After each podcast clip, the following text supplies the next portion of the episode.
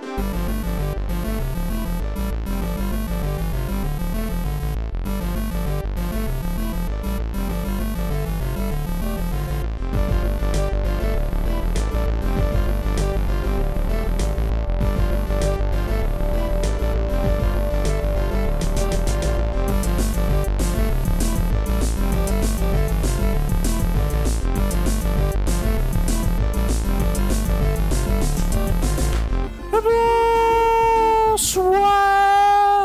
bienvenue dans ce nouvel épisode de Memory Card, le spin-off de Backup Memories Cartridge.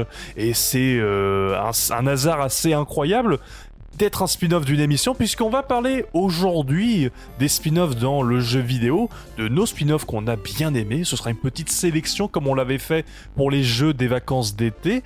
Mais je ne suis pas seul, je suis en compagnie de Rincevent. Comment ça va? Comment? Allô, tu m'entends? Comment vous dites on, on dit, Je dis Rincevent Non, je sais pas, au début de l'enregistrement, il y a un mec qui a gueulé dans le micro. Depuis, j'ai un Larsen dans l'oreille, c'est, c'est, c'est immonde. Ah, Qu'est-ce bah qui non. s'est passé Mais c'est un, c'est un Larsen spin-off. C'est, c'est c'est un spin-off de, de ma voix, c'est normal, t'inquiète. C'est donc ça C'est donc ça, oui. D'accord. Bonsoir. Mais comment ça va Mais je vais très bien, mis à part que je suis sourd maintenant, mais je vais très très bien. Impeccable. Et bonsoir à tous, et bonsoir à toutes. Heureusement qu'il y a quelqu'un qui fait du langage des signes quand je parle, c'est extraordinaire. Là, vivement la te- vive la technologie. hein. Ah bah c'est magnifique. C'est magnifique. D'ailleurs, ce podcast est disponible. En audio sous-titre. En audio description. Sous-titré. En audio description. En vrai, ce serait trop bien des podcasts euh, sous, enfin en audio, vraiment en audio description retranscrit à l'écrit pour des personnes qui puissent pas, qui peuvent pas entendre puisque c'est pas accessible pour eux. Ce serait une bonne idée, ce serait une bonne application ça. Peut-être dans le futur, ce serait bien. Mais on n'est pas seul, on est en compagnie de Malone. Comment ça Bah va Ouais. Bon, écoute, moi ça va doucement. J'ai- un petit peu mal à la gorge. Je, je vais sucer du bonbon euh, pendant tout le podcast parce que ça Il me. m'a fait ça- peur. Ouais. J'ai peur. Je, je suis sévère, mais des bonbons. Euh, non, ça va. Sinon, bah voilà, euh, j'ai dû prendre froid avec ce temps pourri. euh, Oh putain. En Ile-de-France, on a des tempêtes. Oh là là. Des bourrasques. Ouais. Des bourrasques. Et Moi qui, qui va au boulot en vélo Waouh. la nuit, Ouais. c'est. Euh... Bon bah écoutez, j'ai fait voler. Vous voyez Dingo? Le, le cri de Dingo. Oh ya Non les ya Bah, D'accord, quasi- je vois mieux. Donc quasiment pareil et voilà. Donc on, on, me- on- on manque de mourir en allant au travail avec le vélo, mais c'est pas grave. Ça ne vous intéresse pas parce qu'aujourd'hui, comme je l'ai dit, on parle des spin-offs. Alors, on a fait une petite sélection chacun de notre côté. On ne sait pas de quoi on va parler. Chacun, euh, on ne sait pas de qu'est-ce que va parler de l'autre, les invités. Je ne sais Ouais. plus parler. C'est mieux quand même, ouais. quand même Ça fait longtemps qu'on n'a pas enregistré de podcast, euh, on- j'en profite pour le dire. Ça se sent bien, hein, donc, y a, il y a- ça y a se sent, ça se blum, ça a du mal à démarrer. hein. Ah, on est en mode diesel là, ouais, ouais, un ouais. petit diesel. Donc on a fait une petite sélection de jeux spin-off. Donc on a exclu euh, les séries dérivées. Donc par exemple Mario Kart, euh, c'est pas c'est pas un spin-off puisque c'est sa série à part et euh, parce que c'est assez compliqué ensuite de rentrer dans ces dans ces trucs là. Donc on est vraiment allé dans les spin-offs, dans des jeux euh, j'allais dire adéquats, mais euh, j'ai pas le bon terme. Plutôt les jeux atypiques dans les licences qui qui sortent un peu de l'ordinaire. Oh non, ont- pas moi. J'ai fait euh, très classique. hein. Oui, mais bien sûr, mais parce que toi, tu es, euh, tu es une feignasse. Mario Kart 64, euh, Mario Kart 7 et euh, ouais, Mario Kart 8 Deluxe. Moi j'ai moi j'ai ma sélection impeccable. Non, fallait en, pas. en même temps, en même temps, j'ai envie de dire que venant d'une personne qui ne joue qu'à la Saturn et la 3DO, en même temps, t'en as trouvé des spin-offs, des spin-offs assez facilement. Bon, j'ai plus la Mais bref. 3DO, arrête, ça va. Tu vas me le Ça- ressortir combien d'années encore hein? Euh, jusqu'à la fin. Oh Et puis toi qui toi qui joues exclusivement sur Nintendo, Oui. t'as dû trouver que ça des spin-offs euh, parce que Non. si t'enlèves les, spi- Non, t'enlèves les parce que- spin-offs, il reste quoi? Deux, deux licences? J'ai j'ai un spin-off qui n'est pas sur console Nintendo ou presque. Pardon, excusez-moi. Même la, la mascotte même de Nintendo est un spin-off. C'est vrai? Comment voulez-vous que ça C'est aille vrai. dans le en bon plus, sens techniquement, Mario est un spin-off. Ah ouais, un petit peu. Mais c'est ça qui est Ah, extraordinaire. c'est même un plagiat, il s'appelait Jumpman, il a même, euh, il a même changé d'identité en cours de route tellement il avait Son honte. quoi. nom est un spin-off. Cette entreprise est un spin-off à elle toute Spin-off. seule de toute façon, ça fait 10 ans qu'elle le prouve. Est-ce que- est-ce qu'on peut définir déjà pour commencer ce qui est un, un spin-off? Un spin-off, bon, c'est un jeu dérivé d'une licence qui euh, soit a pour but de euh, d'apporter un nouveau élément scénaristique pour des jeux à scénario, ou alors changer de gameplay radicalement. Par exemple, euh, par exemple Mario Tennis. Ça reprend l'univers de Mario, mais pour faire un jeu de tennis. Oh, ça me va comme description, c'est bien. Ok. Je pensais qu'on allait aller plus loin et j'ai réussi à simplifier le truc à mort. Ouais. Je suis super fier de moi. Parce que Bah, je je pensais qu'on allait être. Je peux faire Oui. mon chieur alors Bah non, c'est Ah, vas-y, vas-y, c'est vas-y. beaucoup plus. Enfin, je sais pas, il y a, y a- il y a plein de choses euh, que peut englober un spin-off. C'est en fait c'est hyper large, tu vois. En cherchant un petit peu et en grattant un petit peu, je me suis dit bah ouais, mais un spin-off c'est pas que spécialement. faut, faut, faut que ça vienne par exemple d'un même univers quand même, un tant soit peu. Ouais, Pas ça, forcément, Ouais, ça peut être un personnage dans un autre univers, justement. ça peut être un personnage dans un autre univers. Ça peut être, par exemple, on s'intéresse euh, à un personnage secondaire dans une licence et on décide d'en faire ouais, un un jeu. personnage, d'accord. Ouais, bah ouais, ouais, mais tu vois quand tu comme on le disait, Mario Kart par exemple, c'est pas vraiment un spin-off. Enfin, Ah, si, c'est c'est- un spin-off, En fait, mais les séries dérivées, pour moi, c'est des spin-offs qui sont devenus de leur propre série à part. Euh, un exemple, les Megami Tensei.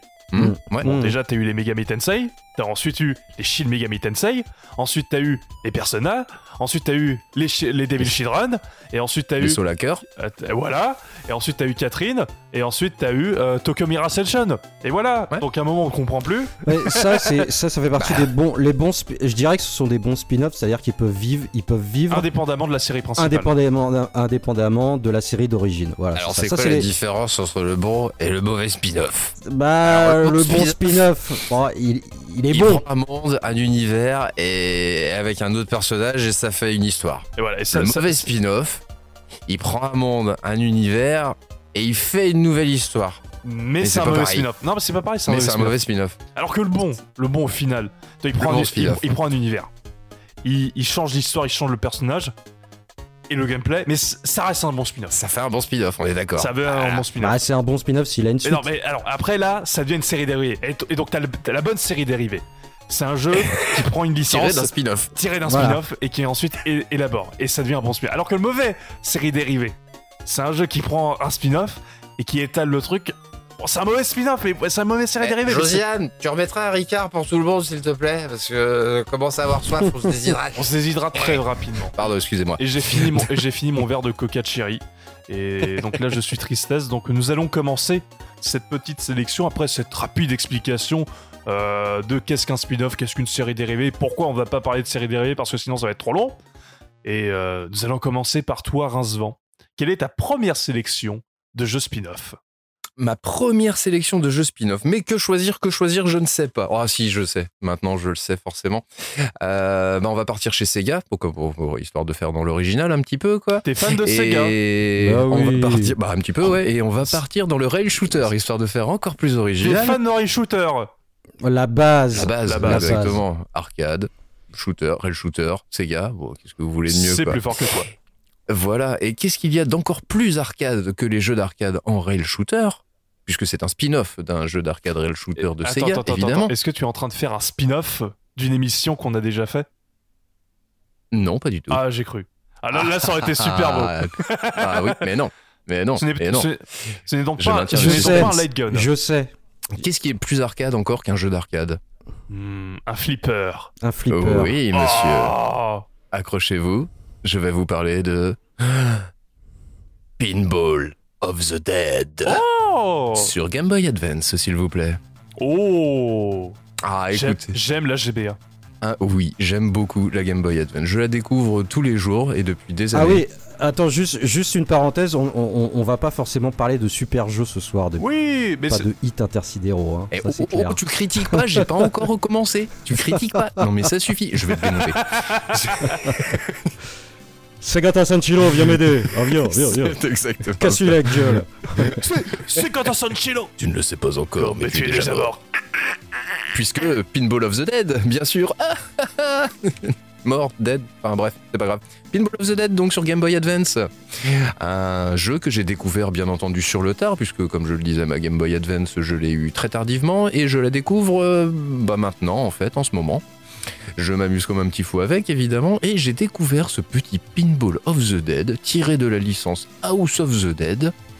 Ma petite passion pour le flipper euh, euh, combiné à une grande passion pour le rail shooter, je me suis dit bingo, c'est le jeu du siècle pour moi, c'est le GOTY, bah, c'est le GOTY 2002 quand même, hein, c'est, arrivé en 2002, c'est assez tard. C'est la fusion parfaite de tes deux, euh, de tes deux trucs favoris quoi dans la vie. Mes deux, mes deux passions. Deux passions. Tout à fait, exactement quoi. Non, en fait, surtout, dès le premier contact avec ce jeu, ce qui m'a, comme j'ai dit, je l'ai découvert par émulateur, hein, tout simplement, hein, puisque euh, la cartouche pour information, anecdote à la con, bah, comptait quand même minimum 50 balles hein, pour l'avoir la cartouche, ça fait. Ah oui, c'est un peu cher quand même. Oui, ça pique, ça pique. Ah, en- Oui, la cartouche en loose, ça pique. sans boîte, ok, bah. Donc, et- bah, vive l'émulation, hein. ouais, Voilà. pique un peu. Vive les flashcards également. Genre, euh, pour, alors, pour sachez que pour 50 balles, vous pouvez vous acheter une flashcard pour GBA et jouer à ce jeu quoi. Mais ça écoute, revient au même. C'est exactement ce que je me suis dit et c'est ce que j'ai fait. Ah toi aussi t'as acheté une flashcard Ah bah ouais, j'ai pêché. Ah bah bien, c'est trop bien, on est d'accord. C'est la vie les flashcards, attends. Mais je fais pas ça pour euh, pirater, je fais ça pour le- la sauvegarde du patrimoine euh, vidéoculturel. Ah pareil, On est d'accord? On est d'accord. Mais bon Je fais bref. ça pour jouer sur les chiottes surtout. Ouais, hein, parce que- carrément, et je joue à Pinball of the Dead et c'est trop bien quoi. C'est trois tables qui sont qui sont, euh, on va dire, dérivées, enfin inspirées au niveau décor, graphisme et autres de, de- de House of the Dead, évidemment, quoi. Mais pour vous donner une idée un peu plus précise de ce que le jeu, et là je vais parler aux plus anciens certainement, euh, tout simplement, je vais vous parler de, euh, comment ça s'appelait déjà? Dragon's Fury? Sur Mega Drive? Ah, bah Alors oui. je connais pas du tout pour le coup. C'est un jeu Eh de ben, pin- Technosoft, euh, putain de merde. Est-ce que c'est un jeu de pinball? Mais oui, c'est le meilleur jeu de pinball du Tout monde. à fait. Et bah écoute, Pinball of the Dead, c'est pour moi, c'est Dragon's Fury avec un skin de House of the Dead. Ah ouais, tu m'intéresses là. Du coup, je le connais pas du tout. Ah ouais. Et bah écoute, ça se passe sur un flipper qui se dérive en quatre écrans à peu près. Il y a trois tables différentes, déjà dans un premier temps, pour trois ambiances différentes. Euh, à la Devil Oh, euh, à la, à la Devil May Cry. à la pardon Dragon's Fury, qu'est-ce que je raconte Ouais. à la Dragon's Fury, tu vas retrouver en fait pas mal d'éléments, euh, genre les zombies qui vont se balader un petit peu partout et n'importe comment sur les tables que tu devras dégommer avec ta bille. Tu vas également découvrir des, bonus, on va dire, ou en tout cas une progression dans les tables qui vont par exemple faire apparaître euh, la tête d'un zombie en plein milieu de la table de, les- de, de- de la table. Tu as la table qui s'éventre en fait et tu as un zombie qui en sort façon alien pratiquement quoi. Et pareil, tu dois le dégommer pour, euh, pour euh, avec ta bille pour le détruire et progresser et marquer des points. Ouais. Tu t'étends bien entendu de marquer le plus de points possible. hein. Ça reste un jeu de flipper, donc faut pas aller chercher très loin. C'est le principe. C'est le principe, mais tu vois, c'est c'est structuré un petit peu, la progression dans chaque table est structurée comme un niveau de House of the Dead, avec une progression et un boss de ah fin. ouais, c'est bien ça. C'est- franchement, c'est hyper addictif. Quand on est un tant soit peu fan de flipper, c'est super addictif. Je vous garantis pas que la physique de balle, c'est ultra réaliste, c'est même un peu farfelu, mais bon, on s'en tire bien dans le sens où en fait, elle est, elle est rapidement logique, on comprend la logique, même si des fois, euh, t'as des trucs, euh, le- la balle va faire des amortis complets alors que normalement, elle devrait rebondir comme une folle, mais bon, tu arrives à anticiper à peu près le, le- le comportement de la balle, et donc la, la jouabilité est assez agréable. Tu joues avec les deux gâchettes en plus. Mhm, mhm. Donc c'est plutôt super cool. Et en plus de ça, t'as une bonne musique avec des bons. Franchement, pour de la Game Boy Advance, j'ai été assez impressionné. Une bonne ambiance On n'est pas sonore. dans une musique qui grésille beaucoup euh, ou qui est très euh, très mauvaise comme euh, Rayman Advance par exemple. Ouais, puis elle est, elle est vachement en retrait, donc au niveau grésillement, bon, bah, c'est c'est assez minime quand même, même si, euh, s'il peut y en avoir. J'ai pas trop fait attention à vrai dire. Mais t'as les bruitages, t'as les voix des zombies, etc. Tu as la voix d'une voix off aussi qui, te, qui ponctue l'action. Donc franchement, c'est- t'as une bonne ambiance musicale pour de la game comme je dis, pour de la Game Boy Advance, c'est cool. Et bah voilà quoi, de quoi, de, quoi- de quoi passer une bonne petite session au chiottes euh, tranquillement. euh, tu fais un petit pinball of the dead, c'est super sympa rigolo. Franchement, comme je dis, c'est, c'est- c'est- ça casse pas trois pattes à un canard. hein, vous attendez pas au jeu du siècle évidemment, mais c'est super sympa dans son ambition, dans son, dans son principe, dans, dans, dans, dans, dans tout. Franchement, petit jeu que Bah, je peux que c'est- vous conseiller. C'est du flipper. Hein. Moi, je, enfin, juste pour faire une, une parenthèse, euh, j'ai chopé il y a pas très longtemps le Last Gladiators euh, sur Saturn. Mhm. C'est un jeu qui coûte 10 balles. euh, je me suis éclaté. Ouais. je n'arrête pas d'y jouer. Alors, il y a, y a- il y a 5 tableaux, mais il y a même pas de. Tu sais, c'est un tableau fixe quoi. Euh, Ouais. T'as même pas de niveau, de palier supérieur et tout. Je, je, je trouve ça très addictif. Et juste de battre des, ton record, c'est chambé. Et quand ça clignote partout et tu fais des millions, des. C'est Enfin, génial. Le flipper, c'est assez cool. Hein. C'est vraiment c'est, tranquille. C'est comme un Tetris. Sincèrement, moi, le, ouais, le, le jeu de flipper, exactement, c'est comme un Tetris. En fait, moi, ça me suit depuis euh, la. bah, euh, sur Mega Drive, évidemment, j'ai j'ai plié Dragon's Fury, mais je sais que depuis la Xbox 360, je fais la série des Pinball FX.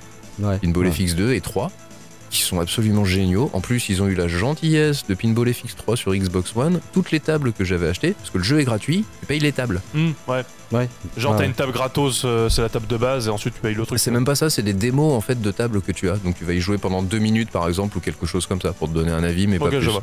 Et, et en fait, toutes les tables ont été transférées gratuitement de Pinball FX2 et Pinball FX3. Ça, c'est bien. Ça, c'est sympa. Ouais, Ah, ça, c'est royal. Mm. C'est royal.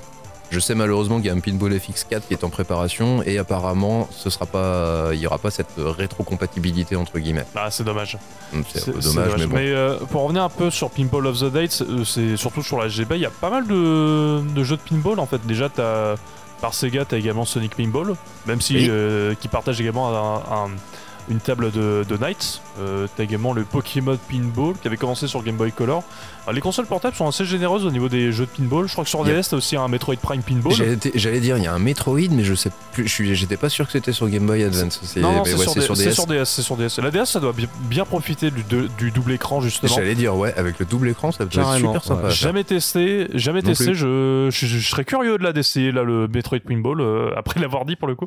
Mais là, je suis en train de regarder les images. Bon, écoute, c'est euh, c'est un, jeu de pinball aver- average quoi. C'est ça a Ouais, l'air cool. Ouais, ouais, c'est pas comme je dis, ouais, faut pas, c'est pas, c'est pas le jeu du siècle, mais tu passes un très très bon moment. T'es fan de Mais- flipper, c'est du scoring, c'est bien pour, foutu. mais pour moi, c'est ça les, les jeux de pinball. En fait, bah, c'est les jeux d'arcade. En fait, c'est les jeux que tu joues euh, dans ton café ou euh, sauf qu'à la différence d'un jeu d'arcade où c'est un jeu vidéo, là, c'est un jeu euh, physique où euh, Ouais. tu joues avec les mécaniques et après c'est toujours la difficulté de retranscrire une euh, un pinball, une table de pinball en fait, euh, bah, en, a- en jeu vidéo quoi. C'est faut travailler la physique. Soit ça Ouais, donne je- des très bons trucs genre euh, bah, les Pokémon pinball où justement on profite du fait qu'on soit dans un jeu vidéo pour faire un truc un peu plus fantaisiste Ben voilà, avec euh, faut avec genre profiter. des- faut en profiter avec euh, avec des personnages qui qui bougent sur la table et trucs comme ça ou soit tu ça donne Sonic Pinball qui est absolument une merde infâme où euh, ils ont t'as l'impression qu'ils ont rien compris au jeu de pinball quoi Mais Bah, c'est ça, c'est bah, surtout un Sonic. Sonic, quand même, ça se rapproche énormément dans son level design du, du flipper et du, du, du- comment on appelle ça, le pachinko? Pachinko. Pach- Pachin Ouais, slot, ouais, pachinko. pachinko. euh, Pachinko Pachinko. C'était d'autant plus déstabilisant quand tu te dis, bah non, ça va être un pur jeu de flipper. Bah non, c'est pas le cas. Bah, c'est pour, ça- c'est pour ça que l'opus GBA euh, pour avoir rapidement testé il est quand même beaucoup est largement mieux parce que c'est un jeu pinball c'est pas un jeu plateforme avec du pinball Bah oui, on sait pas pourquoi ils l'ont sorti, euh, sachant que dans les niveaux de Sonic, t'as les niveaux casino où t'as déjà tout qui est intégré de façon euh, Mm. assez, assez, assez parfaite, et là le, le jeu de pinball il est juste dégueulasse. Enfin bon. ah oui il est, euh, Il y a un autre jeu de Technosoft euh, sur Saturn, de... c'est Fantastic Pinball. J'aimerais bien le choper, il a l'air trop bien, un peu dans les- dans l'esprit euh, Dragon's Fury. Alors j'y ai pas joué, peut-être que je me trompe, mais ça a l'air assez, assez marrant, euh, un peu euh, ambiance kawaii et tout. Enfin, Pinball c'est... Putain, c'est trop bien en fait, c'est les meilleurs jeux du monde. hein. Bah, en fait, le pinball, bah ouais. ce qui est bien, c'est que c'est euh, c'est un genre que tu peux adapter à toutes les sauces, quoi. Un, tr- un truc ultra sérieux comme euh, House of the Dead, ou alors un truc euh, plus. plus ah, j'ai- je viens d'y penser, t'as Mario Pinball sur GBA qui est plus en mode aventure Ah ouais. pour le coup. Euh, qui peut être euh, faut que je que, qui, qui est en plus en 3D qui a l'air vraiment intéressant j'en ai pensé gamin il y a- il y a, il y a un- on va faire un sujet euh, jeu de pinball Oui. Je sais- On- dire ne serait-ce pas un petit teaser euh, pour un prochain podcast pour euh, des jeux de Des jeux de des boules. pinball et autres par- par- des jeux de Peggy 18. Peggy 18 Non mais en, en fait, euh, je comprends pas pourquoi euh, toutes les licences n'ont pas leur spin-off, leur spin-off euh, jeu de pinball, parce que c'est trop facile. bah Je- Tu peux. Alors après voilà. on dit que c'est trop facile, mais après faut faut développer la table, faut. Je pense que c'est plus compliqué qu'on le, qu'on le- qu'on le pense en vrai. Oui, bon Ah, après, puis t'imagines euh, Kratos en forme de boule pour faire un flipper God of War Bah, quoi, euh, God of Pinball moi je sais pas, hein. je sais pas. Bah, pff, c'est un skin. Hein, après, euh, c'est comme ton ton digi- ton. T'imagines Panzer Dragon euh, Pinball? Ouais, c'est un ski, c'est un skin. euh, Ce sont des skins. Après. Ouais, c'est vrai, c'est vrai. Mais tu vois, je- euh, justement, maintenant qu'on, j'y pense juste un instant, mais quand je faisais mes recherches de spin-off, dans Pinball FX, justement, j'ai des tables qui sont les, les- le lot de tables Bethesda, où j'ai un pinball Doom, j'ai un pinball Voilà. euh, Skyrim et un pinball je sais plus quoi. J'en ai trois. À côté d'Elvira, ça le fait quand même. C'est pas mal. Et à votre avis, spin-off ou pas spin-off du coup? Euh, Non, je- là, là c'est pas spin-off puisque c'est plus euh, on donne la licence, euh, ouais. mais- ouais, la Enfin, licence pour faire pour dans, dans une compilation de quoi, de trucs quoi. Donc pour moi, c'est pas spin-off. C'est un peu de la pub déguisée, quoi. Voilà, exactement. C'est plus, euh, Ouais, c'est évidemment, plus truc de promotion. quoi.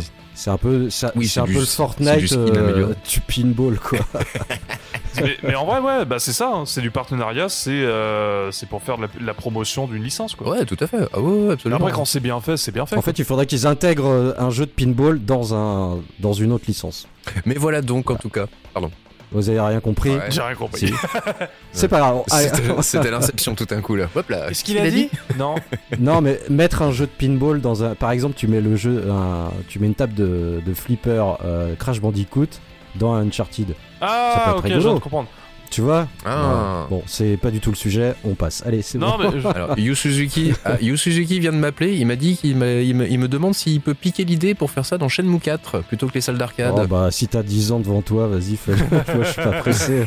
ok, bah, non, mais tu... ouais, moi, tu me l'as bien vendu. Pareil, tu me l'as bien vendu, je, je l'essayerai, je, je trouverai la ROM de manière totalement légale sur les internets, Évidemment. et j'instaillerai sur ma flashcard, euh, bien évidemment. Oh, tu sais, c'est un jeu GBA, je pense qu'on peut le partager sur Discord en direct. Je crois qu'en vrai, on peut partager sur Discord. Merci Razan pour cette première sélection, euh, très chouette, très très très chouette. Euh, Malone, est-ce que tu as envie de suivre, de continuer, ou est-ce que tu me laisses la place? Oh, bah, écoute, non, je vais, je, vais, je vais y aller tout de suite parce qu'on va rester chez Sega, du coup. Parce qu'en fait, j'ai très peur en fait de finir le podcast avec mon jeu. Ah donc, euh, Bon, bah, donc c'est pour ça que je me dis, est-ce que je laisse pas le, le dernier jeu pour la fin avec toi? Bon, Euh, si tu veux, parce que c'est pas, tu vas pas parler d'un jeu Sega, toi, bizarrement. Euh, non, je vais pas parler d'un jeu Sega. Oh putain, tu Et dégages, que hein, faites-vous fait là, que chier. là. faites-vous là, monsieur je ne sais pas, on vous en la, porte est- la porte était ouverte, il y avait du coca, euh, donc, je- donc je vais continuer. Ah, c'est moi qui Donc finirai, mais ça va pas être beau, hein, je vous préviens, hein, tant pis pour vous, Non, mais c'est c'est mieux pour moi que ça soit pas. si tu veux. Moi, je- mon dernier jeu, euh, voilà, j'ai j'ai déjà un jeu, euh, il est euh, voilà. Donc on va on va comment on va commencer avec mon premier jeu, donc euh, mon premier spin-off. Euh, C'est un jeu qui est à l'origine sorti sur la Wii U, euh, donc spin-off encore du podcast de, de notre premier podcast sur la Wii U. Allez-y, écoutez-le. il a pas trop mal vieilli, je trouve. Euh, même si euh, on a appris que les stores en- ligne de la Wii U et de la 3DS euh, allaient fermer Oui. l'année prochaine. Donc en 2023, ils ont fermé. Si vous écoutez ça en 2020, en- après 2023, C'est trop ah, tard. c'est trop tard. Vous ne pouvez plus, pouvez plus télécharger, vous pouvez plus acheter le jeu. Faut que j'achète mon Outrun sur triste. 3DS impérativement, moi. Euh, Ah oui, putain, c'est vrai, il y a plein de jeux. Ah ouais, ouais, ouais. bon. Eh, tu sais quoi, craque ta 3DS. euh, Mais et T'inquiète télécharge-le. Non, mais euh, voilà. Quoi. Non, mais en vrai, il y, a donc, des- il y a des R4 hein, pour euh, 3DS, en plus, Mhm. j'ai vu ça, c'est... Oui, il y, a des, il y a des méthodes. euh, Il y a plein de méthodes pour. euh, Mais en vrai, tu peux le faire gratuitement. hein. Mais bon, c'est pas le sujet. Non. On parlera peut-être du piratage et du, euh, du- de la communauté hack dans un podcast, ça pourrait être intéressant. Mais bref, on va parler d'un jeu Wii U, alors, euh, sorti à l'origine sur Wii U pour être exact, puisque un jeu Wii U ressort forcément sur Switch, c'est la loi. Euh, donc il est ressorti sur Switch. Ouais. Mais il était également ressorti sur 3DS. Et oui, c'est un jeu qui est là-bas sorti en 2014, euh, annoncé euh, fin 2013. Je me souviens quand, le jeu- quand j'ai vu le, le jeu annoncé, j'étais en mode oh putain, ils le font enfin, c'est le spin-off que j'aurais toujours rêvé d'avoir de cette licence. C'est une licence Nintendo qui est très connue. C'est Hyrule Warrior. Ah, bah oui. Ah bah oui, je cherchais, je, je voyais pas. Première question, est-ce que vous avez fait Hyrule Warrior? Euh, j'ai fait la démo du 2, Donc le l'air du fléau, oui, donc euh, sur la Switch, ouais. voilà. Voilà. Et toi, Rincevent? J'ai vu des images. D'accord, donc je vais un peu présenter qu'est-ce qu'Hyrule Warrior. Hyrule Warrior, c'est comme les jeux de pinball où tu peux appliquer n'importe quelle licence, c'est un mousseau. Donc un mousseau, tu peux impliquer n'importe quelle licence, ça te fait un jeu, un bon spin-off. Voilà, j'ai terminé mon Non, pas Ken le survivant, demande à Razvan. Ça va aller, Rincevent, ça va. Ceci était dans un podcast qui n'a jamais été diffusé. C'est, ça n'est jamais arrivé, ne t'inquiète pas, on n'en a jamais parlé. De toute façon, de la part de la personne qui aime Burning Fight, rien ne me. Oh putain, vous allez... Ah, ça y est, j'ai, j'ai mes casseroles, la Elle est dans 3DO ma et poche. Burning Fight, ça y est, c'est gravé dans le marbre. Ah, t'es Oh, foutu, voilà. t'es foutu, Ah ouais. t'es foutu. Bon, encore la 3DO, ouais, Oh, bon. encore. Non mais putain, et en fait je vous emmerde, je m'en fous, je vous emmerde. Et voilà, c'est ça l'attitude. Ouais. de- J'assume, euh, j'assume mes expériences C'est ça l'attitude euh, euh, BMC. Fuck.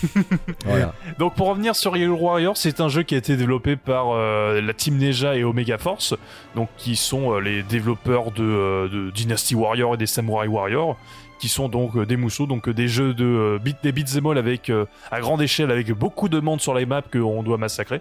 Et donc c'est un spin-off qui est sorti en 2014 comme je l'ai dit, qui est ressorti ensuite en 2016 sur 3DS euh, sous le nom d'Hyrule Warrior Legend, euh, quitte à pas faire sur 3DS sauf si vous avez une New 3DS parce que le jeu est dégueulasse techniquement et qui ensuite Mais ça, ça change quoi sur New, New 3DS New 3DS, bah, le jeu tourne.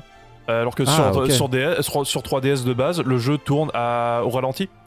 Euh, Bah, Je croyais qu'il y avait que trois jeux qui étaient euh, propres à la 3DS euh, X. euh, Bah, celui-là en fait partie. La New peut-être. Oui, la 3DS, New. t'as des jeux qui sont exclusifs, mais t'as des jeux qui sont optimisés pour la New 3DS, mais ils sont aussi disponibles sur 3DS. Ah ouais, bon, c'est. C'est un footoir son Ouais, nom, et en fait, ce genre a dû être une exclue New 3DS dès le début parce D'accord, que euh, je savais pas. le jeu tourne littéralement euh, au ralenti. C'est hallucinant. Tu, tu te demandes comment ils ont pu sortir, euh, comment ils ont pu sortir cette version.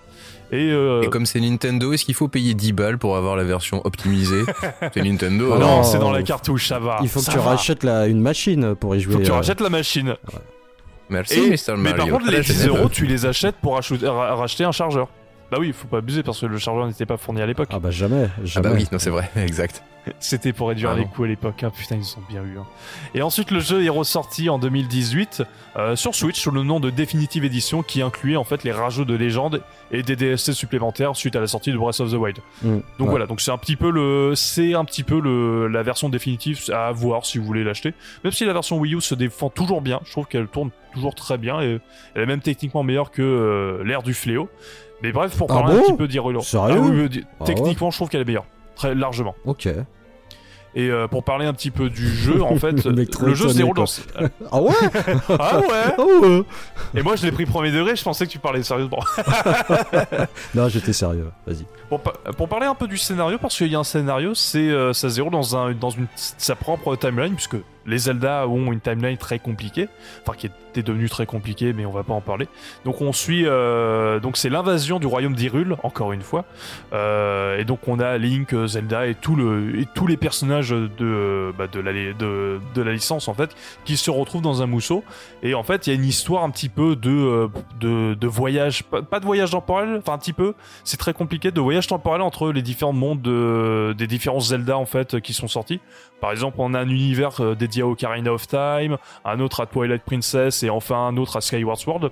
Et en fait, Mhm. c'est un, c'est les héros de, de Zelda qui vont essayer de vaincre le mal. Et euh, il y a des personnages in- inédits qui ont été créés euh, pour ce jeu, no- notamment Sia, donc qui est une qui est une sorcière blanche qui doit vaincre sa, sa jumelle maléfique, qui sont en fait le même personnage. C'est le scénario du jeu. C'est en fait en, en vrai on s'en fout un petit peu. Ouais, mais on est est- là- est-ce que c'est scénarisé quand même euh, Il y a des. Oui, c'est scénarisé. Il y a des cinématiques. Il n'y a pas de voix. Par contre, euh, c'était avant la sortie Breath of the Wild, donc il n'y a pas encore de voix euh, dans les cinématiques. Il y a un narrateur, ce, ceci dit, qui narre la- l'aventure euh, entre les chapitres. Mais euh, tu- disons qu'ils Tu sais qui c'est le narrateur ou c'est juste une voix off c'est juste une voix off. C'est une voix off. euh, Ah, c'est une voix off hors du jeu. C'est euh, extra-digétique. Donc, euh, Ok, c'est pas Link non, à non, non, 90 ans qui te raconte l'histoire. Non, non, c'est une, femme qui te raconte l'histoire, comme si c'était un conte en fait, comme si c'était quelqu'un qui te contait l'histoire justement. Et, et donc en gros, l'histoire, bon, en fait, tu suis l'histoire, c'est il y a différentes cinématiques qui t'apportent les personnages dans le mode d'histoire justement pour euh, pour les incarner, pour les contrôler et pour justement te t'indiquer les objectifs à accomplir euh, pour finir le niveau et à passer au niveau suivant. Tu, Parce qu'en fait, euh, tu, Hmm tu. C'est ça les objectifs. Tu, tu tues, tu tues, tu. Voilà. tu vas là-bas et tu tues et euh, tu reviens parce qu'elle elle est en train de se faire tuer et voilà en fait donc je, euh, on, va- on va réexpliquer à peu près ce que le gameplay d'un mousseau c'est on est dans un vaste champ de bataille Euh, on incarne Et tu mâches le bouton et coup. tu marches le, tu marches beaucoup tu tues des mobs tu fais des combos Ouais, non, c'est ça, ouais. Tu mâches le bouton coup. tu marches le C'est ça. bouton C'est pas tu marches beaucoup. non tu marches le bouton mâches.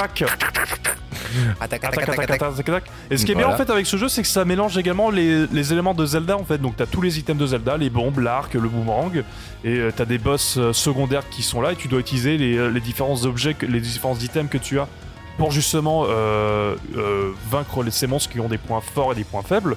Donc il y a un petit côté Mhm. stratégique qui est plutôt bien. T'as une vaste sélection de personnages qui est surtout très utile pour le mode euh, aventure. En fait, t'es sur une map à la Zelda 1 où en fait tu avances case par case si tu dois, tu accomplir des missions annexes. Enfin, tu dois accomplir par, euh, pardon pas des missions annexes, mais des euh, des, euh, des missions en fait dans une map et des missions bien précises. Par exemple, j'y ai rejou- rejoué récemment pour un peu me rafraîchir la mémoire. Par exemple, tu dois faire un quiz où tu dois attaquer un ennemi bien précis dans, dans chaque salle. Ou alors tu dois vaincre 500, 500 mobs sans mourir. Ou alors tu dois vaincre. Ok, euh, faire un combo euh, ou un combo de un euh, co- 200 coups, un truc comme ça. Voilà, ou alors vaincre un boss dans un temps imparti. Et en fait, tu avances Mhm. au fur et à mesure dans ta map, et tu... l'objectif c'est de remplir la map. Donc ça, c'est un, monde- un mode secondaire qui est intéressant. Ouais. Et sinon, t'as un mode qui permet de revivre le mode histoire sans le côté scénaristique, avec n'importe quel personnage. T'as une bonne variété de personnages, t'as à peu près une quinzaine de personnages. Donc t'as Link, t'as Zelda, t'as Impa, t'as euh, Chic de Ocarina of Time. T'as dif- t'as différents personnages des, des jeux. T'as par exemple dans Ocarina of Time, t'as par exemple euh, le goron, c'est euh, Darunia, voilà. Donc Mm. euh, qui est un gros goron avec un gros marteau, donc qui est ultra bourrin. Euh, t'as donc, de Twilight Princess, t'as Midona avec euh, son avec euh, un loup qui est censé être le loup de Twilight Princess, donc Link euh, en loup et en fait tu l'incarnes et elle chauffe un loup et elle attaque les monstres. Et en fait t'as- tu as un, un chouette choix de personnages. T'as également eu beaucoup de DLC dans le jeu puisque t'as des pour le mode aventure surtout avec différentes maps. Donc ils ont rajouté en fait des personnages. Par exemple en personnage DLC t'as euh, le Link cartoon de Wind Waker qui a été rajouté, qui est un Link à part et donc est un personnage à part et donc tu as une chouette sélection de personnages et c'est un jeu également qui peut jouer en coop en local et ce qui était bien avec la version Wii U c'est qu'il y en a un qui pouvait jouer sur la télé et l'autre qui jouait sur le gamepad Chacun Et ça, son je trouve ça écran. super ouais. Ah, c'est cool, c'est ça. chacun son Ah, écran sympa. ça c'était un truc qui était chouette avec la Wii U c'est que tu as des jeux qui pouvaient faire ça où euh, tu pouvais avoir au lieu d'avoir un écran partagé bah, chacun était sur son écran par exemple Call of Duty Black Ops 2 peut faire ça où tu as un joueur qui joue sur l'écran de télé et euh, pour le mode zombie par exemple et l'autre qui joue sur le gamepad et bah je- Mhm. genre ce genre de truc je trouve ça très chouette je crois que t'as Sonic All Star Racing Transform qui l'a fait sur Wii U où tu peux aller jusqu'à 5 où t'en avais 4 sur la télé et un sur le gamepad. Ouais, t'avais Rayman aussi qui faisait ça. euh, non Rayman c'était t'avais un joueur sur le gamepad mais c'était pas de l'écran splitté. C'était de la symétrie c'était de, l'asymétrique? ouais. Ah, d'accord. mais ouais ouais bah, pour le gameplay asymétrique c'était bah, c'était même fonctionnant. Ah bah, euh, oui. c'est un des plus qu'à la version euh, qu'à la version Wii U pour le coup parce que sur la Switch bah c'est un écran splitté. Et euh, Mhm. sur la 3DS bah tu peux pas jouer en coop. Donc euh, voilà Nick Mais bah non. C'est- tu casses l'écran, tu casses la 3DS en deux. Tiens, prends un écran. tiens prends un écran bah bah non Bah non. J'ai une petite pensée émue pour la Wii U tout à coup. Euh, Mais ouais. Je, crois, je l'ai pas relancé depuis le, bah, depuis le podcast, euh, donc ça fait bien un an et demi. je l'ai je l'ai relancé récemment également pour un autre jeu qui est Yoshi Woolly World que je suis en train de me faire que j'aime beaucoup qui est très chouette Ah, moi ça- je le fais sur 3DS. Ah, mais c'est vrai que je l'ai, il est toujours sous blister. Fais- alors fais-le franchement parce qu'il est super il est super chill il est Ah, euh, je sais pas, parce que j'ai fait celui sur la Switch là. euh, Ah, il- putain, je il- trouvais il est- ça il est euh, mieux. relou. Il est, il est mieux, il est vraiment mieux. Ah ouais ouais, ouais, Ah il y a ouais. rien à- Ah. Déjà, il est plus beau, je trouve. Il a une meilleure direction artistique, je trouve. Mais euh, ça n'a rien à voir. Avec les... Ouais, ça n'a rien à voir. Mais, euh, mais mais fais-le. euh, je vais être obligé de la rallumer. Hein. Teaser, teaser. Teaser, teaser. Yeah. on, ref- on refait la Wii U 2. La Wii U déconne. de la suite. Non, pardon, coupé. Cut. Eh, C'est pas la Switch, la Wii U 2 Putain, j'ai rien compris. moi. Oh putain, oh mon dieu. C'était donc Oh ça. mon dieu. Allez. Mais, euh, Ça, ouais, sinon, bah, à part ça, j'ai pas euh, plus de choses à dire. J'ai à peu près fait le tour du jeu. Et tu dis Euh, qu'il y a un, scé- ouais, tu dis et- qu'il y a un scénario, euh, c'est c'est pas canonique à l'histoire de Zelda. Non, non, le jeu n'est pas canonique. Justement, c'est ça, que- c'est ça qui est bien, c'est que justement, il, il joue du fait qu'il n'est pas canonique. Par exemple, c'est pas, c'est un Link inédit et un Zelda, in- euh, une Zelda inédit. Donc, ce sont pas les, ce sont pas les héros qu'on a déjà vu, par exemple, dans Ocarina of Time, dans Twilight Princess. Ce sont vraiment des, euh, des versions de Link et Zelda qui ont été créées pour le jeu. Est-ce que tu peux euh, jouer Ganon? Tu Ganon peux jouer. Ganon, oui, après, le, Ah, après avoir ça. fini le, le mode scénario. Tu peux Ah, jouer Ganon qui est, qui est euh, très badass. Hmm Sur son cheval. non, pas sur son cheval. Il est à pied, mais il a deux grosses épées. Il, il est sur un petit cochon et il court partout. C'est bien ça, voilà. Et, Ouais, donc euh, c'est- c'est du fanservice, mais ça va un peu plus loin que le fanservice quand voilà, même. Quoi. c'est c'est vraiment un jeu pur fan service. Là où euh, Bon, comme, le- tous les, comme tous les dérivés de Mousseau, hein, euh, Ken's Rage, c'est bien parce que c'est Ken. bah, justement, c'est le- un petit peu le problème que j'avais eu avec Hero Warrior, enfin euh, avec Hero Warrior l'ère du fléau, qui lui se présentait comme étant un, un préquel à Breath of the Wild. Mais sauf que Mhm. c'est un préquel, mais euh, tac tac t'as vu, on a changé. euh, en fait, on est, on est dans un univers parallèle.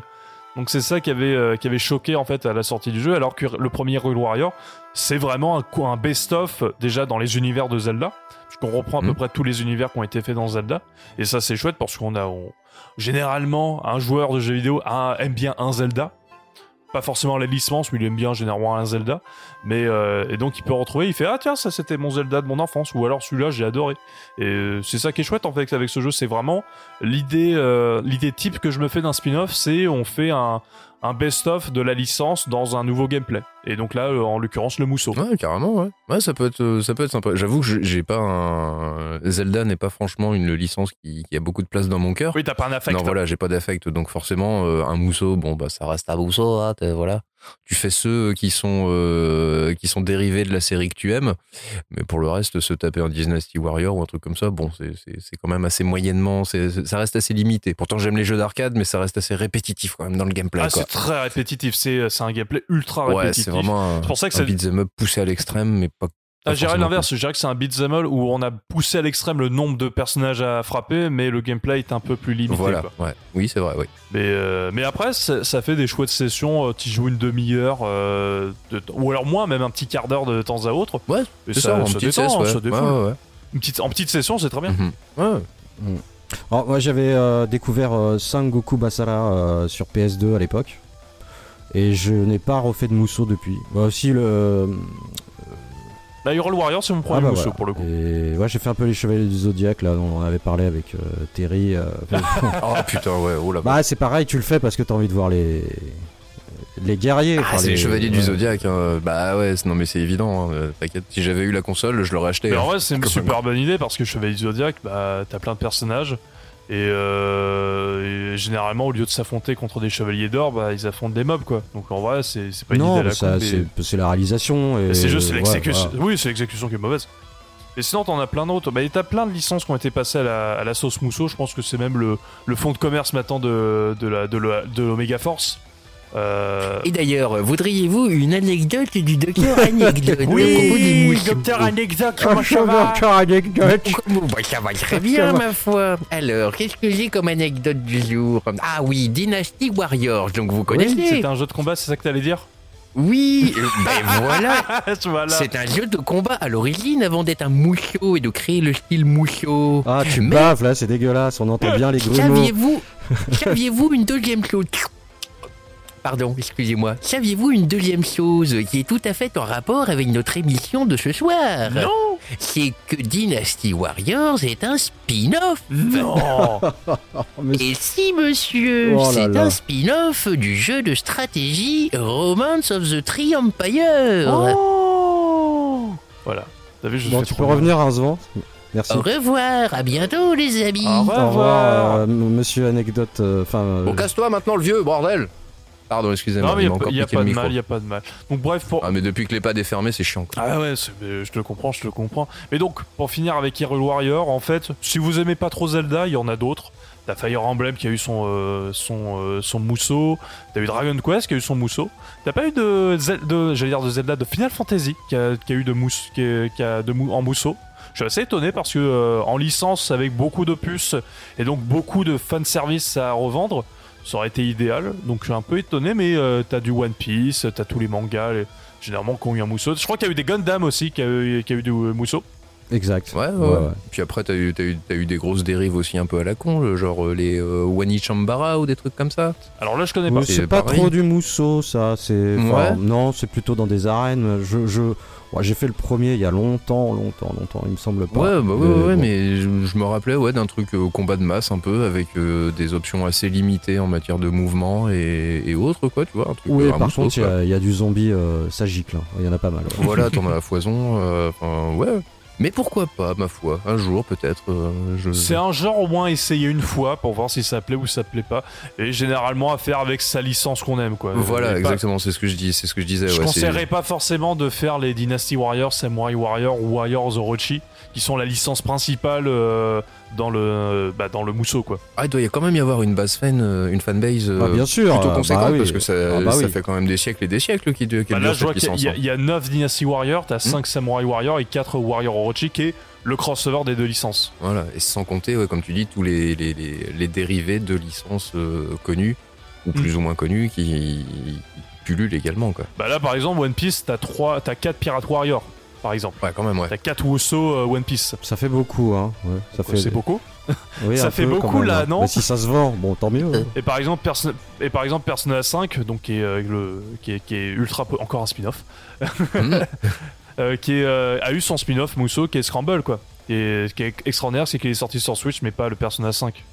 Voilà, c'est un message. Il y en a un qui a été annoncé par, euh, sur Switch là. euh, Euh, Fire Emblem Warrior voilà, tri, Triope, Voilà. donc la suite de Fire Emblem Warrior. Enfin, qui en fait reprend le, exactement la même chose que ce que, ce que fait Hyrule Warrior. C'est un, un premier jeu qui est un, un, un, un- merde, un match-up de tous les Fire Emblem. Et là, Mhm. ça suit plutôt Treehouse, Treehouse 6 qui, est- qui est sorti sur Switch en exclusivité. Non, je pense qu'il y a quand même, ouais, il y a un gros public de ce genre de titre. Oui, C'est clair, c'est clair. Ouais. c'est clair. Bon, moi, pour le coup, j'ai terminé avec euh, mon petit Hyrule Warrior. Donc, Malone, c'est à toi de présenter ton premier jeu spin-off. Eh ben, je te remercie, Ace. Eh ben, moi, je vais donc retourne sur Sega.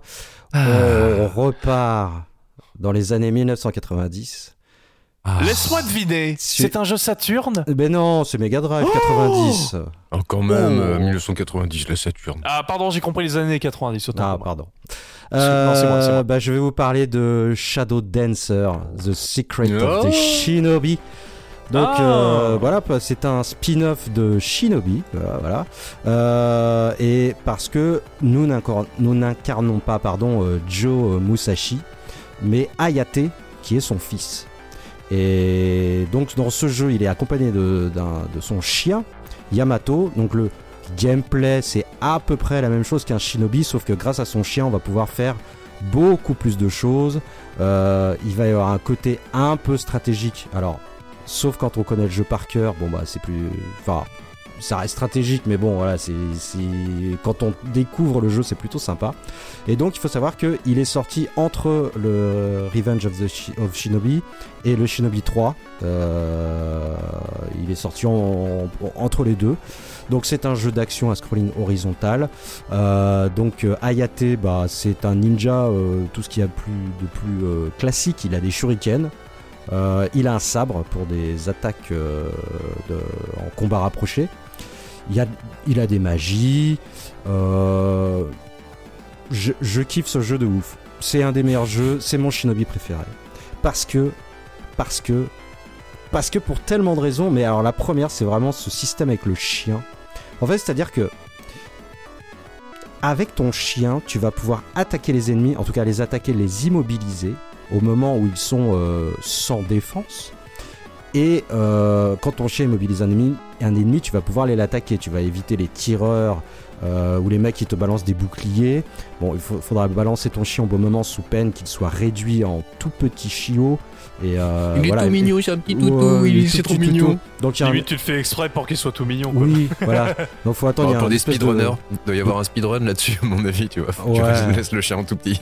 Oh, voilà, je, je trouve qu'il y a- il y a une, ambi- une ambiance euh, assez géniale dans ce jeu. Graphiquement, il est ouf. Pour moi, c'est. euh, il, est, il, est, il est sorti dans les, dans les premiers euh, titres sur Mega Drive, mais je trouve qu'il est, il est très très beau. Euh, il est bien animé. Les musiques. Oh, les musiques. Franchement, euh, trop. Les, une, Bah, là, on, là, on les Oh, bah. entend. euh, là, nous, on- nous, on les, nous, on les entend pas parce qu'on enregistre Ouais. en off, Non. mais euh, je mettrai Ah, les tu- musiques. euh. Je te ferai ma sélection. elles sont elles sont terribles. ouf, quoi.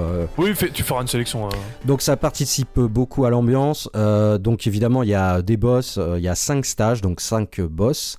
Et donc euh, Ayate va se battre contre l'Union Lizard euh, et récupérer, comme dans le premier Shinobi, des enfants sur euh, sa route. Euh, on va délivrer des, enfants prisonniers de cette organisation maléfique. euh, avec, euh, alors il y a, des garçons, des petits garçons prisonniers, puis il y a par niveau, par voilà, il y a une fille, une petite blonde, qui elle, quand tu la délivres, t'octroie un- une puissance accrue à tes shurikens. Donc tu fais plus de dégâts. Euh, voilà, tu peux transpercer des, des, des- des- des armures par exemple ou des boucliers. Voilà. Euh, Ils sont tous enflammés bleus, Ouais, non, si, je, si je me rappelle bien, c'est ça euh, Ouais, ouais, ils sont bleus. Et puis, bah, quand les ennemis explosent, ils, sont, ils, ils disparaissent dans des flammes bleues aussi. Ouais, oh, j'adorais Oh. ça. quoi. De toute façon, les magies, surtout, elles étaient spectaculaires. Je Parce kiffe. que- Parce que parce que c'est bien connu, les ninjas sont euh, combustibles c'est en fait. ça. Ils connaissent ils connaissent la combustion spontanée, mais c'est connu, c'est un problème, euh, c'est un problème qui a touché le Japon dans les années 80. C'est Ah, quelle triste période. Je raconte n'importe quoi. là, Bah, allez, j'enchaîne, j'enchaîne. Euh, enchaîne, donc enchaîne, entre les stages, euh, t'as euh, justement bo- des bonus stages pour gagner des vies. Et alors, euh, Rincevent, tu dois te souvenir, c'était euh, donc on, on- on sautait du haut d'un building. Et là, il y avait des ninjas qui arrivaient en grappe euh, par le bas de l'écran et fallait les, les shooter au shuriken. Et alors, la technique que j'avais trouvée, j'étais très fier de moi à l'époque, c'est qu'il faut se coller complètement à gauche. Et en étant Oui. bien synchronisé, bah, tu te fais 3 vies. 3 vies par, par niveau bonus. Et, euh, et ouais, tu fais ton, per- ton perfect. Et ça fait une musique de ouf, ça fait ta ta ta ta, enfin un truc comme ça, c'est trop bien. C'est extraordinaire. Je, je regarde un petit peu des images du jeu pour, euh, pour rafraîchir la mémoire parce que je connais, le, je connais le jeu de nom mais je l'ai jamais fait. Je suis arrivé au moment du bonus stage et c'est exact. Tu me faisais la transcription parfaite. C'est exactement ce que faisait Ah bah le oui. joueur. Non mais C'est- je, je crois que ça faisait partie des, des trucs et astuces que tu trouvais dans la presse euh, à l'époque, dans les magazines Alors, presse. euh, oui, ça doit être, c'est bien possible, mais moi je l'avais trouvé tout seul. Euh, Enfin, tu vois, je m'étais mis à gauche, puis je fais, oh putain, ça passe, oh bah ça passe, ça passe, ça passe. et puis ça passe jusqu'à la fin, et puis tu fais, bon bah cool. Ouais, ouais, je me souviens, je m'en souviens aussi. c'était- Mais c'est vrai que c'était génial quand étais, euh, bah, tu sautais en l'air, t'étais en... en ascensionnel, quoi. Euh, pas, pas en ascensionnel, au contraire, en ouais, descente. t'étais en descente. C'était excellent. Donc t'avais tout un scrolling. Ça, en fait, ça, ça, ça s'apparente presque à un shoot 'em up vertical, Oui. mais où tu vas de bas en C'est ça. haut, de haut en bas. Avec des parallaxes de ouf euh, sur le, le, le- le fond de la ville et tout, de la profondeur de champ et tout, ouais. C'était terrible. Non, bah, bon, euh, Écoute, je- je- juste pour te dire, bah, t'as t'as eu beaucoup de chance. Toi, tu l'as découvert sur Mega Drive parce que moi, je l'ai découvert Shadow Dancer parce que j'adorais aussi, quoi.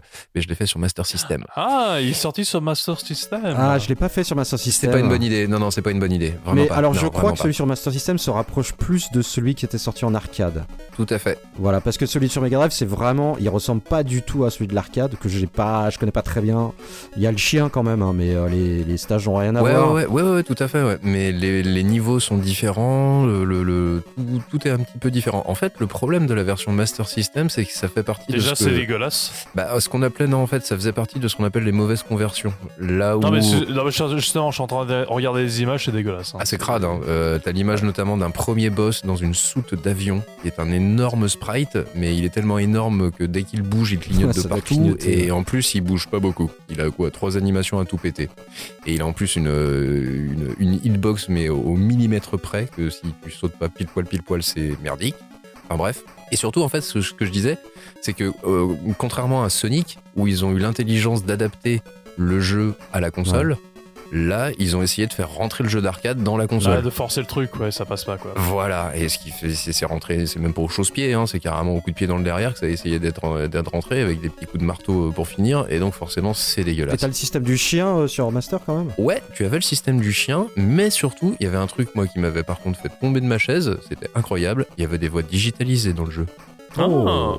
Bon, Oh. de- euh, attention, hein, euh, on reste sur. Master System, c'était pas sur le système FM. Non, ça faisait, ouais, mais avec du grésillement, avec de la saturation, Ouais. un truc, tu faisais.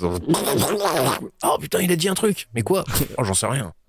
C'était, mais t'es là, mais c'était une voix digite, Fais jouer suis sûr. ton, imagination. Ouais, c'était limite ça, quoi. C'est, voilà, t'a- t'avais une ébauche de voix, et en fait, ton imagination faisait le reste. C'est con, c'est con que ça soit une mauvaise version parce que quand tu, tu te dis que euh, la version euh, Game Gear de Shinobi en fait c'est une version tout à fait acceptable, c'est dommage qu'ils sont. Mais le premier Shinobi sur euh, Master System est Ah, excellent. il Ouais, mais, mais je, parlais juste- Très bon. je parlais justement d'un jeu qui est sorti Ah bah. après, euh, enfin pendant la période Mega Drive, toi en jeu 8 bits. Où tu te dis qu'en fait ils ont fait un petit jeu qui est, qui est tout à fait honnête pour la, pour console. Tu te dis c'est dommage qu'ils sont pas qu'ils sont pas fait vraiment une version dédiée en 8 bits quoi. Bah, il y a quelques titres euh, qui sont meilleurs sur Master System que sur Mega Drive. Euh, je pense qu'il y a un Batman, Batman euh, Returns. Returns. Voilà, voilà, ouais, on pense au même. Euh, mais sur, sur euh, Master System, bah, le premier Shinobi est vachement bien. hein. Ah ouais. Ah, tu, par contre, celui-là, il est très très bien. Mais les Shinobi, c'est, c'est, c'est, c'est les jeux ninja de la vie, quoi. J'adore cette Bah, série, j'ai- fait un peu le j'ai un peu touché le l'Opus sur Saturn Oh putain. qui est donc en, Ah, c'est le plus spécial, hein. moi, mais Faut pas démarrer par ça. Ouais, mais, mais, mais moi j'aime bien, justement, Ah, j'aime bien le côté. j'adore. euh, Bah, toi qui adores les Power Rangers, t'as dû trouver, t'as dû Ah, prendre ouais, ton bah, pied au niveau justement, des c'est vidéos, c'est exactement pour ça que j'adore ce jeu. Ah, bah, c'est le côté euh. Sankukai. Euh, Ah bah ouais, attends, avec Ah, ouais, c'est le côté Sentai, ouais. C'est le, ils ont rendu, euh, ils ont mis euh, Shinobi en Sentai, quoi. ce- Non, mais moi, j'ai dit Sankukai. Tu connais Sankukai ou pas? Oui, Ah, je connais, la bataille. regardez. Ah, ouais. c'est la bataille, c'est la bataille. Est-ce que, ça, est-ce que ça faisait Sankukai Sankukai C'est la bataille. Et c'est C'est la bataille. c'est voilà, bien ça. C'est un, c'est un célèbre chanteur, enfin nos parents euh, le trouvent célèbre, euh, c'est... euh, non, pas Stone et Chardin, bordel. Qui c'est qui a fait ce générique? Oh, je l'ai sur le bout de la langue, mon dieu, je ne sais plus. Hmm, Euh, non, c'est pas Stone et Chardin. Euh, Peter et Sloan Peut-être Peter Ah et bon? Sloan, ouais, ça me dit un truc. Et je, je... Attendez, vous avez deux minutes, je peux le vérifier.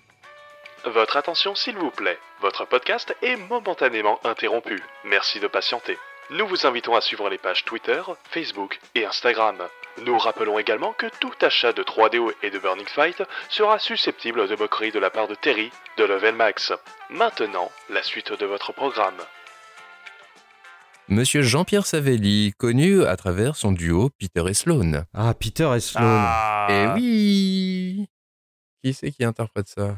Eric Chardin, donc Stone et Chardin. Euh, je sais pas si c'est Stone et Chardon. Hein. Si, si, Ah, ok, d'accord. si, Et si, si, di- si, c'est... Avec des paroles écrites par Didier, Didier Barbelivien. Eh oui Putain, bah, enfin, en même temps, c'est pas une référence pour moi, hein, je suis désolé. Mais euh, bon, Non, mais ça fait bizarre quand même, tu vois. De- oui, de- de- de- ouais. Mais t'as tellement de Je- trucs comme ça, tu sais. euh, celui qui s'appelait euh, Père Savon, en fait, c'est Antoine Decaune. Celui qui a fait le générique de euh, Clémentine, par exemple.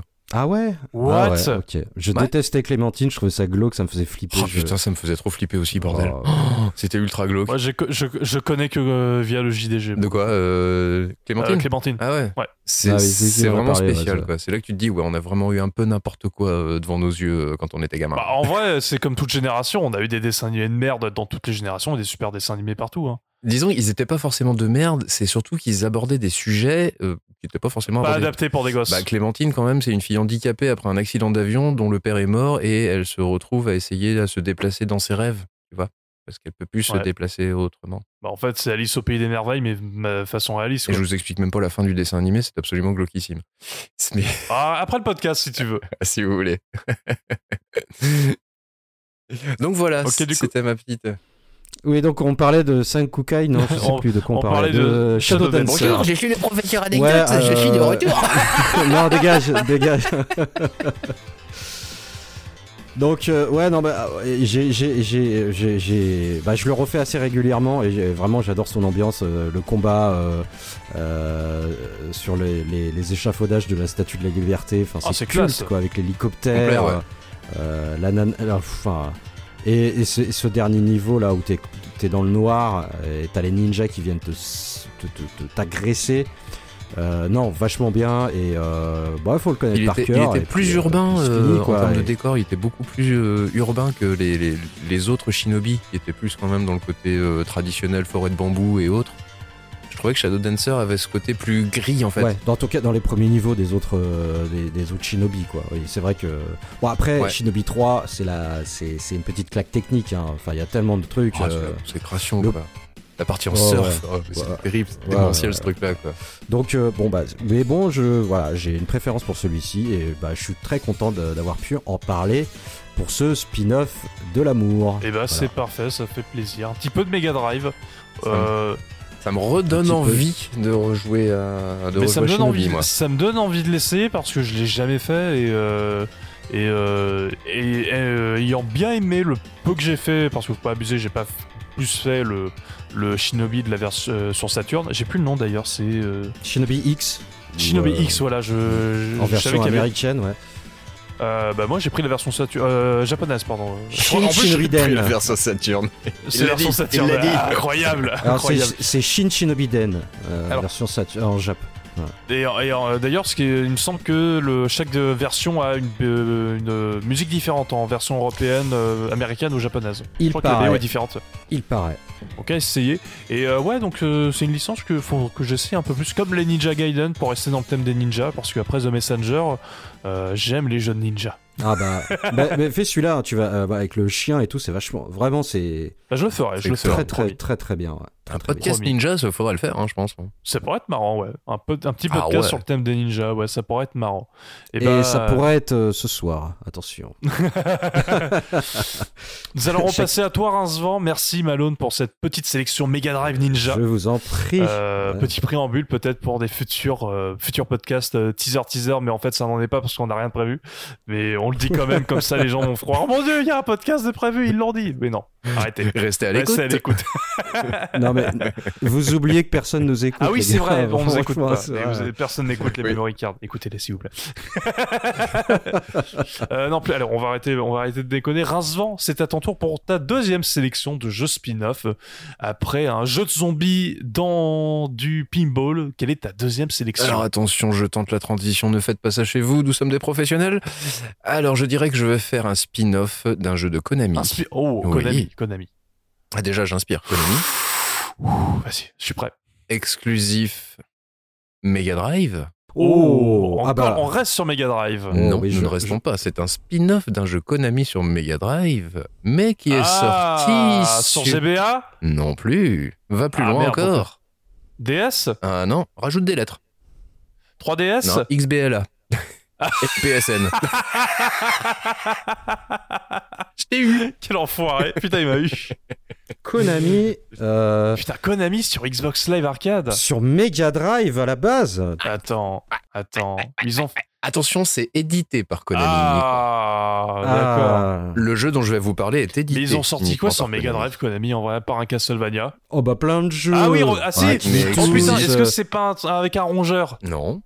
Ah merde, donc c'est pas Rocket Adventure. Par contre, c'est sur la Mega Drive Mini. Sur la Mega Drive Mini. Ah il est sur la Oh, Mega Drive putain. Mini. Mhm. Euh, Ah, j'aime pas les devinettes quand je sais pas. euh, Probotector. Eh oui, Probotector. Wars. Voilà. Exactement. Ah. Je vais vous proposer Hardcore. 1, 2, 3, j'ai loupé la marche. Oh la vache. Hardcorps Uprising. Ah ah. Eh ouais. Très bien. Ah oui. Un Ah bah jeu oui. donc édité Bah, très par bien. Konami, mais fait par Arc System Works. Et là, ça devient Ah, beaucoup plus rigolo. Donc, Ah ouais. Ça devient rap- beaucoup plus dur surtout, pour je les gens dirais. qui, qui- qu'est-ce qu'est Arc System Works pour le coup Dragon Ball Z Fighters, hmm, Guilty Gears. Guilty Gears, surtout. Hmm, Schoolgirl. En bref, tous les jeux euh, de baston de versus en 2D qui ont une gueule monstrueuse et qui ont pour bande musicale des gros riffs de guitare électrique. Parce que pourquoi pas On peut le caricaturer comme ça. Et ben c'est exactement ce qu'on va retrouver et qui va la méthode qui va être appliquée à Contra. Avec ce Hardcorps Uprising, non totalement imprononçable. Putain la vache. HCU. Ouais, pas mal ça. HCU. Ouais, ça peut être pas mal. Ouais, ça me plaît ça comme nom. Bon, contrat, ça ira. hein. Ouais. contrat, tout simplement. le contrat de Arc System Works. Et donc ce jeu, étonnamment, est un spin-off, puisque tout simplement, nous allons jouer le rôle de Bahamut, qui est l'un des grands méchants de Contra, de Contra Wars sur la Mega Drive. D'accord. Eh Ah. oui. D'où la Mega Drive. Voilà. Donc on va se retrouver en fait avec un contrat le plus classique du monde, avec bien sûr une application de, de- de la signature Arc System Works, avec donc de la 2D, 2D,5 ultra léchée, magnifiquement animée. Alors là, je suis en train de regarder des images, c'est Ah, splendide. C'est splendide. Ouais. Je vous conseille le deuxième niveau. Le niveau, c'est la jungle. Il est magnifique. Et tu te bats sur, euh, à la fin, le boss, c'est un hélicoptère géant et tu te bats pour cette plateforme que tu as. En fait, ce sont des crocodiles avec la gueule grande ouverte et qui de temps en temps referment la gueule. Donc évidemment, qui te font perdre de l'énergie, sinon c'est pas drôle. Voyez-vous, car ce jeu, évidemment, comme son nom l'indique, il est hard, il est corpse, il est hard corpse. Mais il est super. Il est méga ultra Il est super up- hard. il est uprising. ah ouais, il est méga super hard. Moi, je, crois- sincèrement, je l'ai je- pas fini. Je crois pas l'avoir fini en fait. Ouais. Et J'ai pas fini non plus. Il y a deux modes en fait dans ce, dans ce jeu. Il y a le mode arcade, donc classique, hein, t'as trois vies, euh, un petit peu quelques barres de une barre de vie par euh, par euh, vie justement. Ouh, c'est compliqué ce que je viens de dire. quoi. et en avant la musique, et en avant la musique. À toi de finir les huit niveaux. Euh, je crois que dans ce mode-là, en fait, j'ai pas réussi à passer le troisième niveau. Ah déconner. ouais. Et pourtant, je m'acharne bien. hein. Ah ouais, ouais, ouais. Et pourtant, t'as tout ce qu'il faut. T'as le tir euh, multidirectionnel, t'as les différentes armes comme d'habitude, qui n'ont absolument pas changé depuis, depuis le premier épisode, hein, depuis Grisor. Avec le laser, avec le tir triple, avec euh, le tir classique, mais d'une difficulté absolue. Mais le jeu est tellement magnifique, c'est tellement agréable, la musique, elle te donne tellement envie de, de dévorer de l'ennemi que tu peux pas t'empêcher d'y jouer. Et ils ont pensé aux petits êtres faibles et pas, pas, pas dotés de beaucoup de skills comme moi, dans le sens où ils ont fait un mode qui s'appelle Uprising. Ah oui, si. Ah bah oui, tu peux acheter des armes et tout en récoltant des, de la monnaie ou je sais plus. Ouais, c'est ça. ouais, ouais. Exactement, en fait, en- au fur et à mesure que tu joues, tu vas progresser, tu vas récolter une espèce de monnaie virtuelle qui va te permettre de débloquer des nouvelles euh, capacités, comme le double ou le triple saut. Oui, voilà. Mais ça va être jusqu'à la capacité, par exemple, de renvoyer des tirs, de, les tirs ennemis sur les ennemis. Très utile quand tu sais que tu as des snipers qui sont planqués derrière le décor, que tu peux débusquer Mais des fois, bah il y a juste le tir, tu vois pas l'ennemi. Mais par contre, dès que tu as cette option, là ça devient toute une gymnastique entre les personnes, les ennemis que tu vois qui te tirent dessus, toi qui dois leur tirer dessus, etc. Le fait de contrer les tirs ennemis dont tu ne vois pas l'ennemi mais tu vois le tir pour le contrer parce que le tir il va retourner directement à l'envoyeur. Je vous laisse imaginer la petite gymnastique que c'est. Ça doit pas être évident. Le tout évidemment dans des sables mouvements qui, quand tu arrêtes de bouger, tu t'enfonces comme une merde et tu perds ta vie évidemment quand tu t'es trop Ah oui, enfoncé. c'est vrai. Moi, ça fait longtemps que je l'ai pas lancé, hein, parce que euh, il m'avait un peu rebuté quand même. Et il est vachement beau. hein. Voilà. Il est rétro-compatible Xbox Series et oui, One X. monsieur Ah, ça c'est bien. Bon, il n'y a pas d'upgrade, il n'y a rien du tout, mais il en a pas besoin, sincèrement. Il est très bien dans son jus, il est parfait, ce jeu restera intemporel, assurément. Et franchement, c'est un petit bijou ce jeu. Je l'ai découvert par le plus grand des hasards, euh, genre le hasard d'une promotion, quoi. Genre, euh, oh, un contrat, oh putain, mais oui, mais c'est un Probotector-like, dites donc. Oh, mais ça y ressemble très très fortement, en plus c'est par Konami.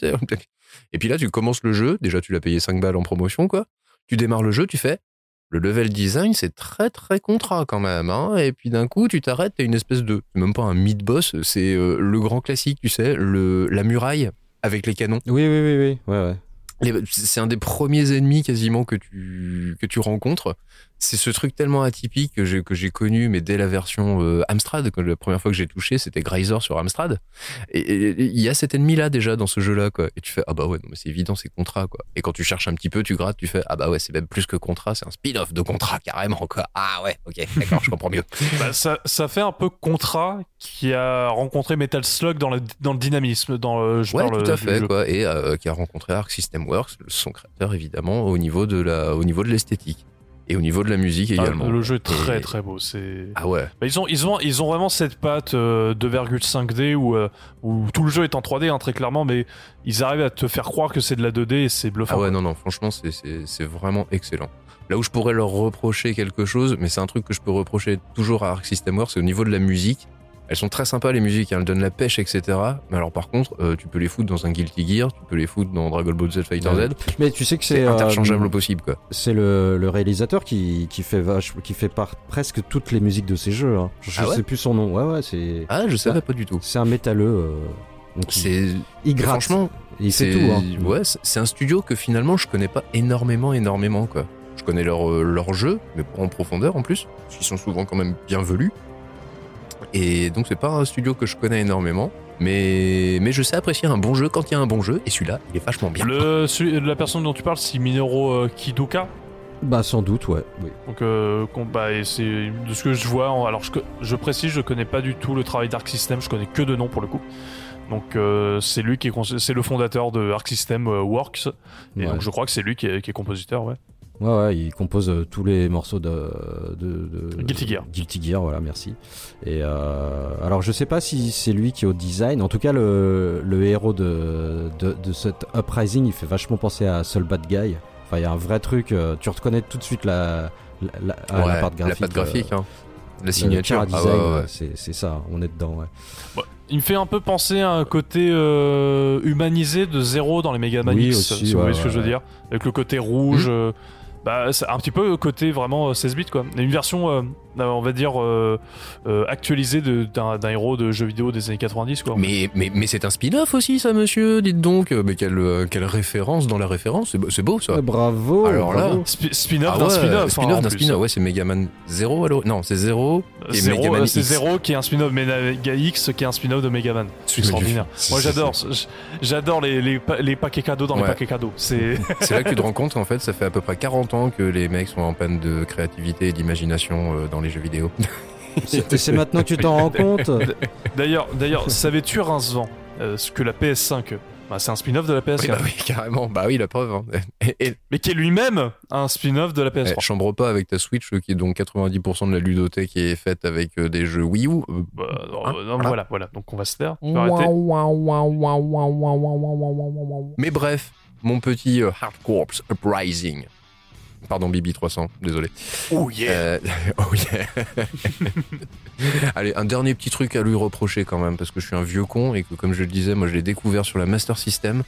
Euh, bah, il n'y a pas les petits passages Hein, en quoi 3D. La Master System, qu'est-ce que je raconte Qu'est-ce que tu racontes Oh la Eh, vache va te coucher, papy, là. C'était. t'es- C'est fa- Et le professeur fatigué, anecdote qui est de retour dans ma tête. C'est c'est euh, c'est Pilaf qui a court-circuité son. Ah ouais Oh merde Sur la, le vraie Amstrad puiss- CPC. la vraie puissance de la Master System, elle était là depuis le Ouais, début. Amstrad CPC, Sega Master System, c'est pareil, tout ça. Voilà, c'est la Voilà. C'est la même. Ouais, j'ai fait, moi je disais, ouais, j'ai fait Grazor. Et dans Grazor sur, euh, sur Amstrad, il y avait un truc sympa, c'était les passages en, en 3D. Enfin, où t'étais en perspective. Ouais. C'était les passages de boss. Bah, tu les as pas là. C'est dommage. Mais t'as des parties shoot 'em up en contrepartie. Ah, bon, cool. En moto. Sur- une moto. Oui. Bah, façon Metal Slug en fait. Hein, T'es sur une moto. Ça va à pleine Ouais, balle. ouais, ouais, C'est ouais. dur de chez dur. Mais oui, c'est dur. Mais dur. ouais, ouais, ouais, c'est clair. quoi. Ça, ça me fait un peu penser à du. Ça me fait un peu penser à du Capcom en fait. Tu vois, c'est Konami, mais ça fait très Capcom. euh, Bah, dans le design, en fait. Dans sa période Ouais, ouais. beat'em all euh, années 90. Ouais. Ouais. Ouais, c'est pas faux, ouais, avec une Mais alternance. les décors, euh, ils font très Marvel, Capcom. euh, Enfin, c'est. Bon, enfin, je, je sais pas, c'est peut-être euh, infondé ce que je viens de dire, mais euh, je trouve. Alors, moi, je, moi, je lui reproche un vrai Alors, truc, juste avant, je trouve qu'il a un peu la gueule d'un jeu Dreamcast en fait. Euh, Ouais, c'est ça. il est- un jeu Capcom un jeu de Dreamcast. Capcom Mhm. Dreamcast Ouais. en fait. Je suis, euh, Ouais. je suis ouais, donc Marvel vs Capcom 2 quoi. Donc euh, il a Bah cette ouais, gueule là, ouais. je suis d'accord. Je suis d'accord aussi. Et donc tu reprochais quoi, Oh. euh, Malone? Ah, bon, moi, je lui reproche qu'une seule chose, c'est qu'il n'est jamais sorti en boîte. Ah ouais, Ah. ouais, ouais. Bah là c'est un jeu euh, fin des stores euh, PS3 et 360, euh, on, on le perd quoi. Bah, fin des. st- Ouais, bah, oui, oui, oh oui. non, pas fin des stores, c'est de 2011 si je dis pas de conneries. Ouais, mais je te 2011. rappelle, qu'on- Ah, je te rappelle que l'année dernière on a failli perdre le store PS3 donc. Oui, euh, voilà, c'est ce que je voulais ah, dire. mais je connais pas ça, moi, tu sais, moi je joue sur Xbox. donc Ouais, je mais connais fais- pas ça, moi. Fait- En vrai, fais pas le malin parce que euh, Microsoft, quand ils Sur vont sortir. Xbox, bientôt, euh, ils vont, ils vont, on va être rétro-compatible avec les jeux Windows de 92, tu vas voir. Tellement ils sont partis fous. Mais non, non, plus sérieusement, quand ils vont se rendre compte que bah, ils ont plus intérêt à fermer le, la partie Xbox 360 de, de- d'Xbox Live, euh, je pense qu'ils vont pas hésiter. hein. Ils l'ont bien fait avec la première va Xbox. faire mal. Et ça, fera, Ah, ça, ça va va. faire très mal. Ah, ça va faire très très mal. Sauf si on a toujours l'accès au jeu. C'est-à-dire qu'une fois que tu l'as acheté, t'en as la propriété. Bah, c'est pareil tu avec la Wii U, mais euh, voilà, c'est tu peux les gens, euh, la- les futures générations pourront peut l'acheter quoi. Et c'est ça le vrai Bah, problème ouais, de non. le- du démat. Mais euh, Tous les shmups qu'il y a sur le, le Xbox Live. Oh là bah, là. tous les jeux en démat exclusifs sur les consoles, c'est tu te dis putain, il y en a plein. Et Ouais. Et il y en a des bons. il y en en a plus. très très bons. Mm. Même au Japon, il est pas sorti en boîte. Je crois pas. Ah, c'est un truc de ouf. ouais. Ah. Moi, je l'avais, moi, moi, je l'ai acheté, euh, dès, je l'avais acheté dès, dès sa sortie. hein. Ouais, j'avais peut-être attendu la première promo quand même parce que c'était pas donné. Ça, ce serait un jeu qui serait bien à ressortir sur Switch. Ouais, exactement. Mais est-ce que ouais. vous croyez pas que, étant donné que Konami, et ils sont tellement à la dèche de, de- de- et ils font tellement de la merde, si on leur file 1 euro, ils peuvent pas nous refiler la licence contrat et nous on édite en boîte euh, Uprising? Bah écoute. euh, On passe tout seul Non, ils sont Je vais appeler Konami. Appelle Vas-y. Konami, vas-y, appelle. Moi j'ai, moi j'ai. Fais-toi plaisir. Bon, alors pendant que, bon, pendant que tu appelles Konami, moi je vais parler mon deuxième jeu, ça te va? Mais tout à fait.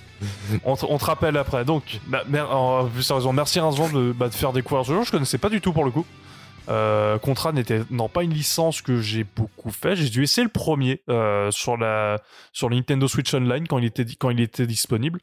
Euh, très dur, très très dur. Et euh, après, je les connais plutôt plus pour les speedruns qui ont, qui ont été présentés chez Speed Game et 88 miles à l'heure la licence.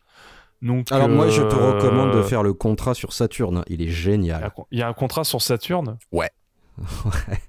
C'est Oh, putain, c'est le 3D. Ah pire oui, c'est pour ça. Oh la vache. Oui. C'est Une daube. merde, Je l'ai même pas essayé, mais ah, tu vois les images, tu fais OK.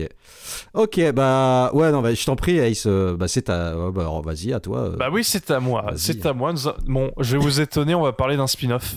Oh, Oh Ah ouais, je sais, je suis Énorme, de- je suis- énorme. je suis- je suis un homme de surprise. On va Eh. rester. Même chez Konami, ils sont étonnés. Hein. T'as vu, j'étonne Konami. Ils, ils, ils écoutent nos podcasts et à chaque fois que je parle, ils sont étonnés. Ils font Sugoi Sugoi.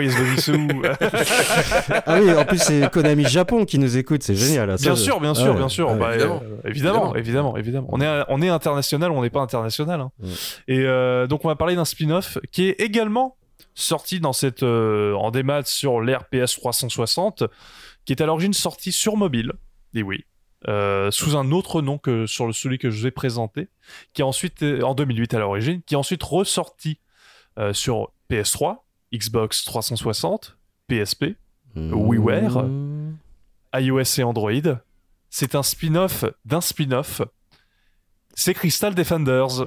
Ah ouais, bah j'aurais jamais Oui, trouvé. D'accord. Non, moi non plus. Non, Est-ce que vous co- alors est-ce que vous connaissez Crystal Defenders? Devine. non. Évidemment, c'est ton jeu préféré. Écoute, c'est le premier jeu auquel j'ai pensé quand on a parlé des spin-offs. Moi aussi. c'est faux. Ah ouais.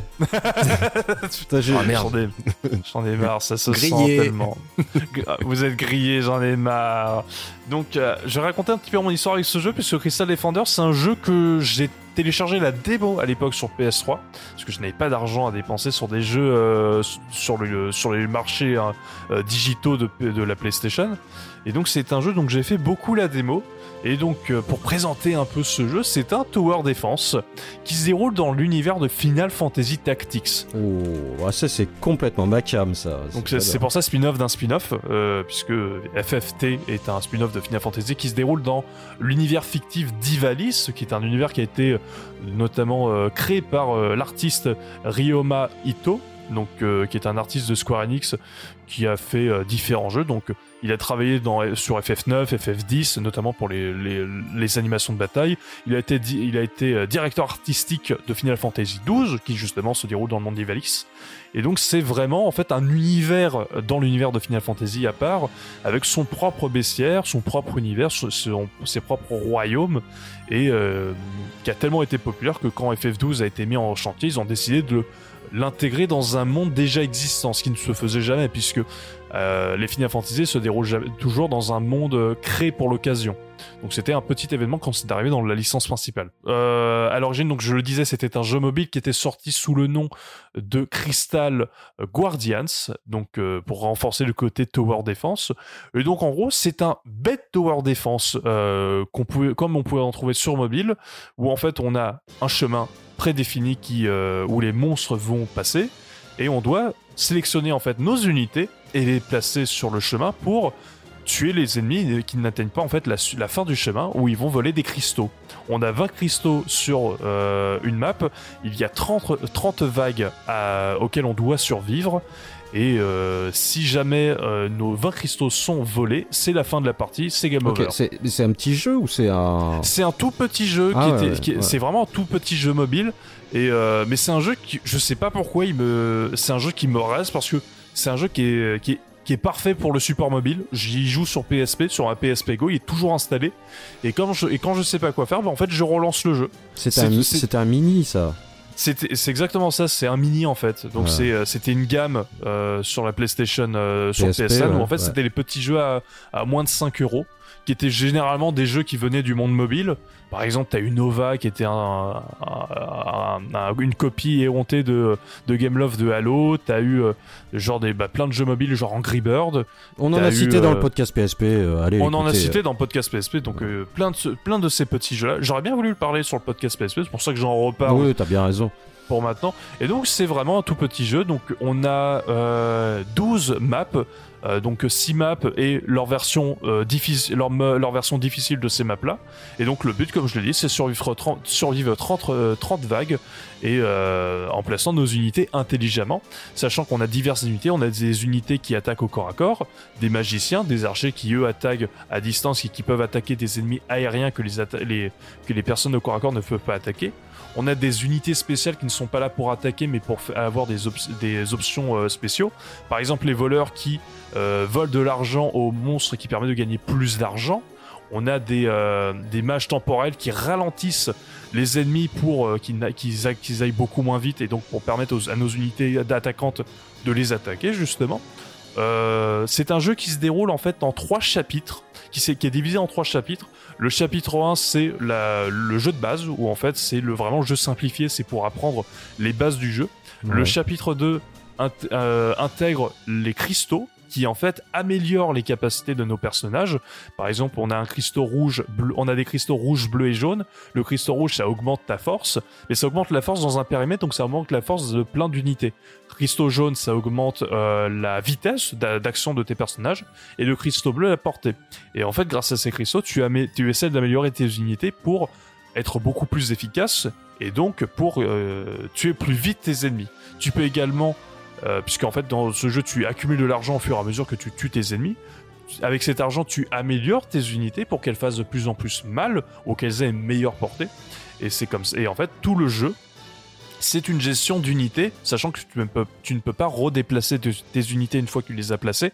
Et donc, tu dois essayer de faire la combinaison parfaite pour survivre les 30 vagues sans perdre aucun cristaux. Tu as deux, tu as deux manières de gagner survivre, euh, survivre au jeu, mais euh, donc en perdant des cristaux, ou alors faire une, une partie parfaite, c'est en gagnant de la partie sans perdre le moindre cristaux à la fin de la partie. Et tes, tes unités, tu les upgrades euh, par tableau ou tu peux dans Tu le... peux, les, tu peux les upgrader soit avant le début de la bataille, soit pendant la bataille. Et tu gardes tes, tes améliorations pendant tout le jeu. pendant tu, tu gardes les tu gardes les améliorations pendant toute une bataille. Euh, par exemple, si tu améliores pendant la vague 5, à la vague, à la vague, à la vague 6, bah, tu auras gardé tes améliorations, oui. Oui, d'accord. Ouais, mais tu dis que c'est divisé en trois chapitres. Alors non, justement, C'est ça justement, c'est pour ça que c'est un petit peu arcade dans, le, dans, ce, dans, le, dans la manière dont c'est abordé. C'est que c'est vraiment des chapitres à part et c'est, c'est, en fait, c'est des tableaux comme les jeux de pinball. C'est euh, un tableau, Tu à zéro tu à chaque fois, zéro, à en zéro à chaque Ah, fois, exactement. ouais. D'accord. Il n'y a pas de système de niveau euh, entre les chapitres en fait. Les chapitres c'est vraiment un, côté euh, on, on rajoute des éléments de gameplay. C'est pas un côté, il n'y a pas du tout de scénario Ouais, dans c'est comme jeu. un mode justement euh, scénarisé d'un jeu de stratégie, tu vois, ou d'un jeu de, de, de- ouais, d'un d'un jeu de stratégie. T'es es dans une situation donnée et à toi de te dépatouiller avec, la- avec les Sauf éléments qu'à qu'on te sauf donne. qu'à l'inverse, c'est qu'il n'y a vraiment pas de scénario, c'est vraiment hors scénario, c'est juste on reprend le cara design de Final Fantasy Tactics pour en faire un spin-off euh, un petit peu bricolé, faut l'avouer quand même. Mais euh, c'est euh, c'est en gros, c'est voilà le tableau, voilà les unités que tu peux utiliser, voilà ton argent de base, et à toi de, de survivre jusqu'à la 30e vague pour, euh, bah, pour finir le tableau et survivre. D'accord. Ok. Sachant qu'il Ouais, y a, des, ouais, euh, il y a différents types d'ennemis. T'as des ennemis qui vont plus vite que la normale, donc là, faut les essayer de les éliminer le plus vite possible. T'as des ennemis qui sont immunisés aux attaques normales, euh, aux attaques au corps à corps. T'as des ennemis qui sont immunisés aux attaques magiques. Et donc en fait, c'est là où tu dois réfléchir à la manière dont tu formes tes unités, puisque si par exemple tu mets que des guerriers, bah à un moment tu vas avoir, des ennemis aériens et tu vas pas pouvoir les toucher. Si tu mets que des mages, bah, tu vas avoir des, ennemis qui sont immunisés à la magie, tu pourras pas, tu pourras pas les toucher. Donc faut que tu essaies de faire des combinaisons, la meilleure combinaison possible pour bah, survivre le plus longtemps possible et ne pas perdre tes cristaux. Ah, c'est pas Voilà. mal ça comme système, c'est un peu original quoi. Et euh, Ouais, au, au niveau de tour bon- de jeu, c'est un peu comme un Active Hmm. Time Battle ou c'est du, du temps réel Comment C'est euh, c'est les deux, c'est que tu peux, tu peux, en fait, tu peux mettre pause à tout moment. Ouais. Et, euh, et, et surtout, c'est tu peux, euh, tu peux rajouter des unités ou améliorer tes unités pendant une bataille. C'est pas, tu lances ta bataille et tu vois ce qui se passe. Tu peux essayer de réfléchir. Par exemple, tu vois que t'as plein, t'as une, t'as plein d'ennemis qui arrivent. Tu te dis, ok, je pause et là, je rajoute mes, une unité à cet emplacement-là pour bloquer des ennemis qui vont arriver Ah, d'accord. pour euh, justement en fait euh, euh, pour euh, essayer de sauver la situation au fur et à mesure. Et à, et à la fin de chaque partie, tu as un score. Et justement, en fait, le but, c'est également de pas avoir à faire ça pour avoir le Ouais, meilleur voilà, score plus tu joues possible. temps réel, en fait, plus tu scores. Euh, non, plus tu joues temps réel, moins tu scores justement, parce que ça veut dire que tu as mal géré tes unités, et donc tu as été obligé de re- euh, repenser ta manière de jouer, et donc replacer et refaire des unités, ce qui dépense de l'argent.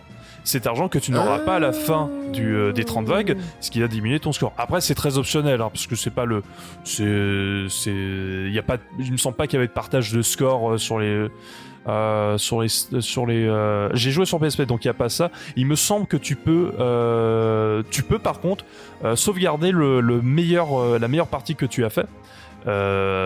Donc pour revoir en fait la stratégie que tu as eue et le partager. Donc montrer aux gens comment tu as fait pour faire cette partie-là. D'accord. Ah, c'est sympa Ah, c'est pas mal ça. Une sorte de replay euh, accessible à tout le monde quoi. Et c'est ça exactement. Ah ouais. ça montre qu'est-ce que tu as fait en, en temps réel euh, lors de ta partie. Ah, cool. Donc un- vraiment un petit jeu sympa qui euh, qui pèse pas trop lourd sur la PSP, compatible PS dire, c'est un jeu parfait pour. Je pensais exactement à ça. Comme tu disais, en plus, c'est tiré d'un jeu mobile. C'est un jeu parfait pour les portables, quoi, pour les consoles portables. Ah oui, oui, c'est- mais c'est pour ça que je le dis, j'y ai joué sur ma PSP. Ah ouais. Euh, je l'ai fini, je Je l'ai cru fait. que t'allais dire j'y ai joué sur les chiottes, euh, comme ton pinball. euh, J'y ai joué sur. C'est le, c'est l'ami du caca. Caca friendly, C'est- c'est- qualified. voilà, c'est caca, c'est caca friendly. Ami euh, poète, euh, Ami bienvenue. poète. Bienvenue, euh, bienvenue chez nous. Bon, bah, de toute façon, euh, euh, dès l'intro, ils sont partis, les mecs, hein, c'est clair. Évidemment, évidemment, ils ont, ils ont entendu Crystal Defender, ils ont fait putain, ils nous parlent de spin-off là des Final Fantasy, ils se foutent de ma gueule. Ouais, je me casse. Je croyais que ça Et, parlait de jeux euh, vidéo, en fait, cette émission. C'est bizarre. Mais euh, en tout cas, c'est un meilleur spin-off que Dirige of Cerberus sur PS2, voilà, je le dis. Et, euh, Oh, l'autre Tu y as, tu y as pas joué. Bon, carrément pas, ça va pas. je, suis- je ça. Je te connais parfaitement. Mais donc voilà. Ouais, la, donc, co- la cover était belle quand même. la cover Allez, était oh, belle. mm. mais euh, mais vrai. donc voilà, donc un, un chouette petit jeu à faire, euh, surtout sur console portable, donc PSP compatible, donc euh, PS Vita également, et euh, également disponible sur iOS et Android.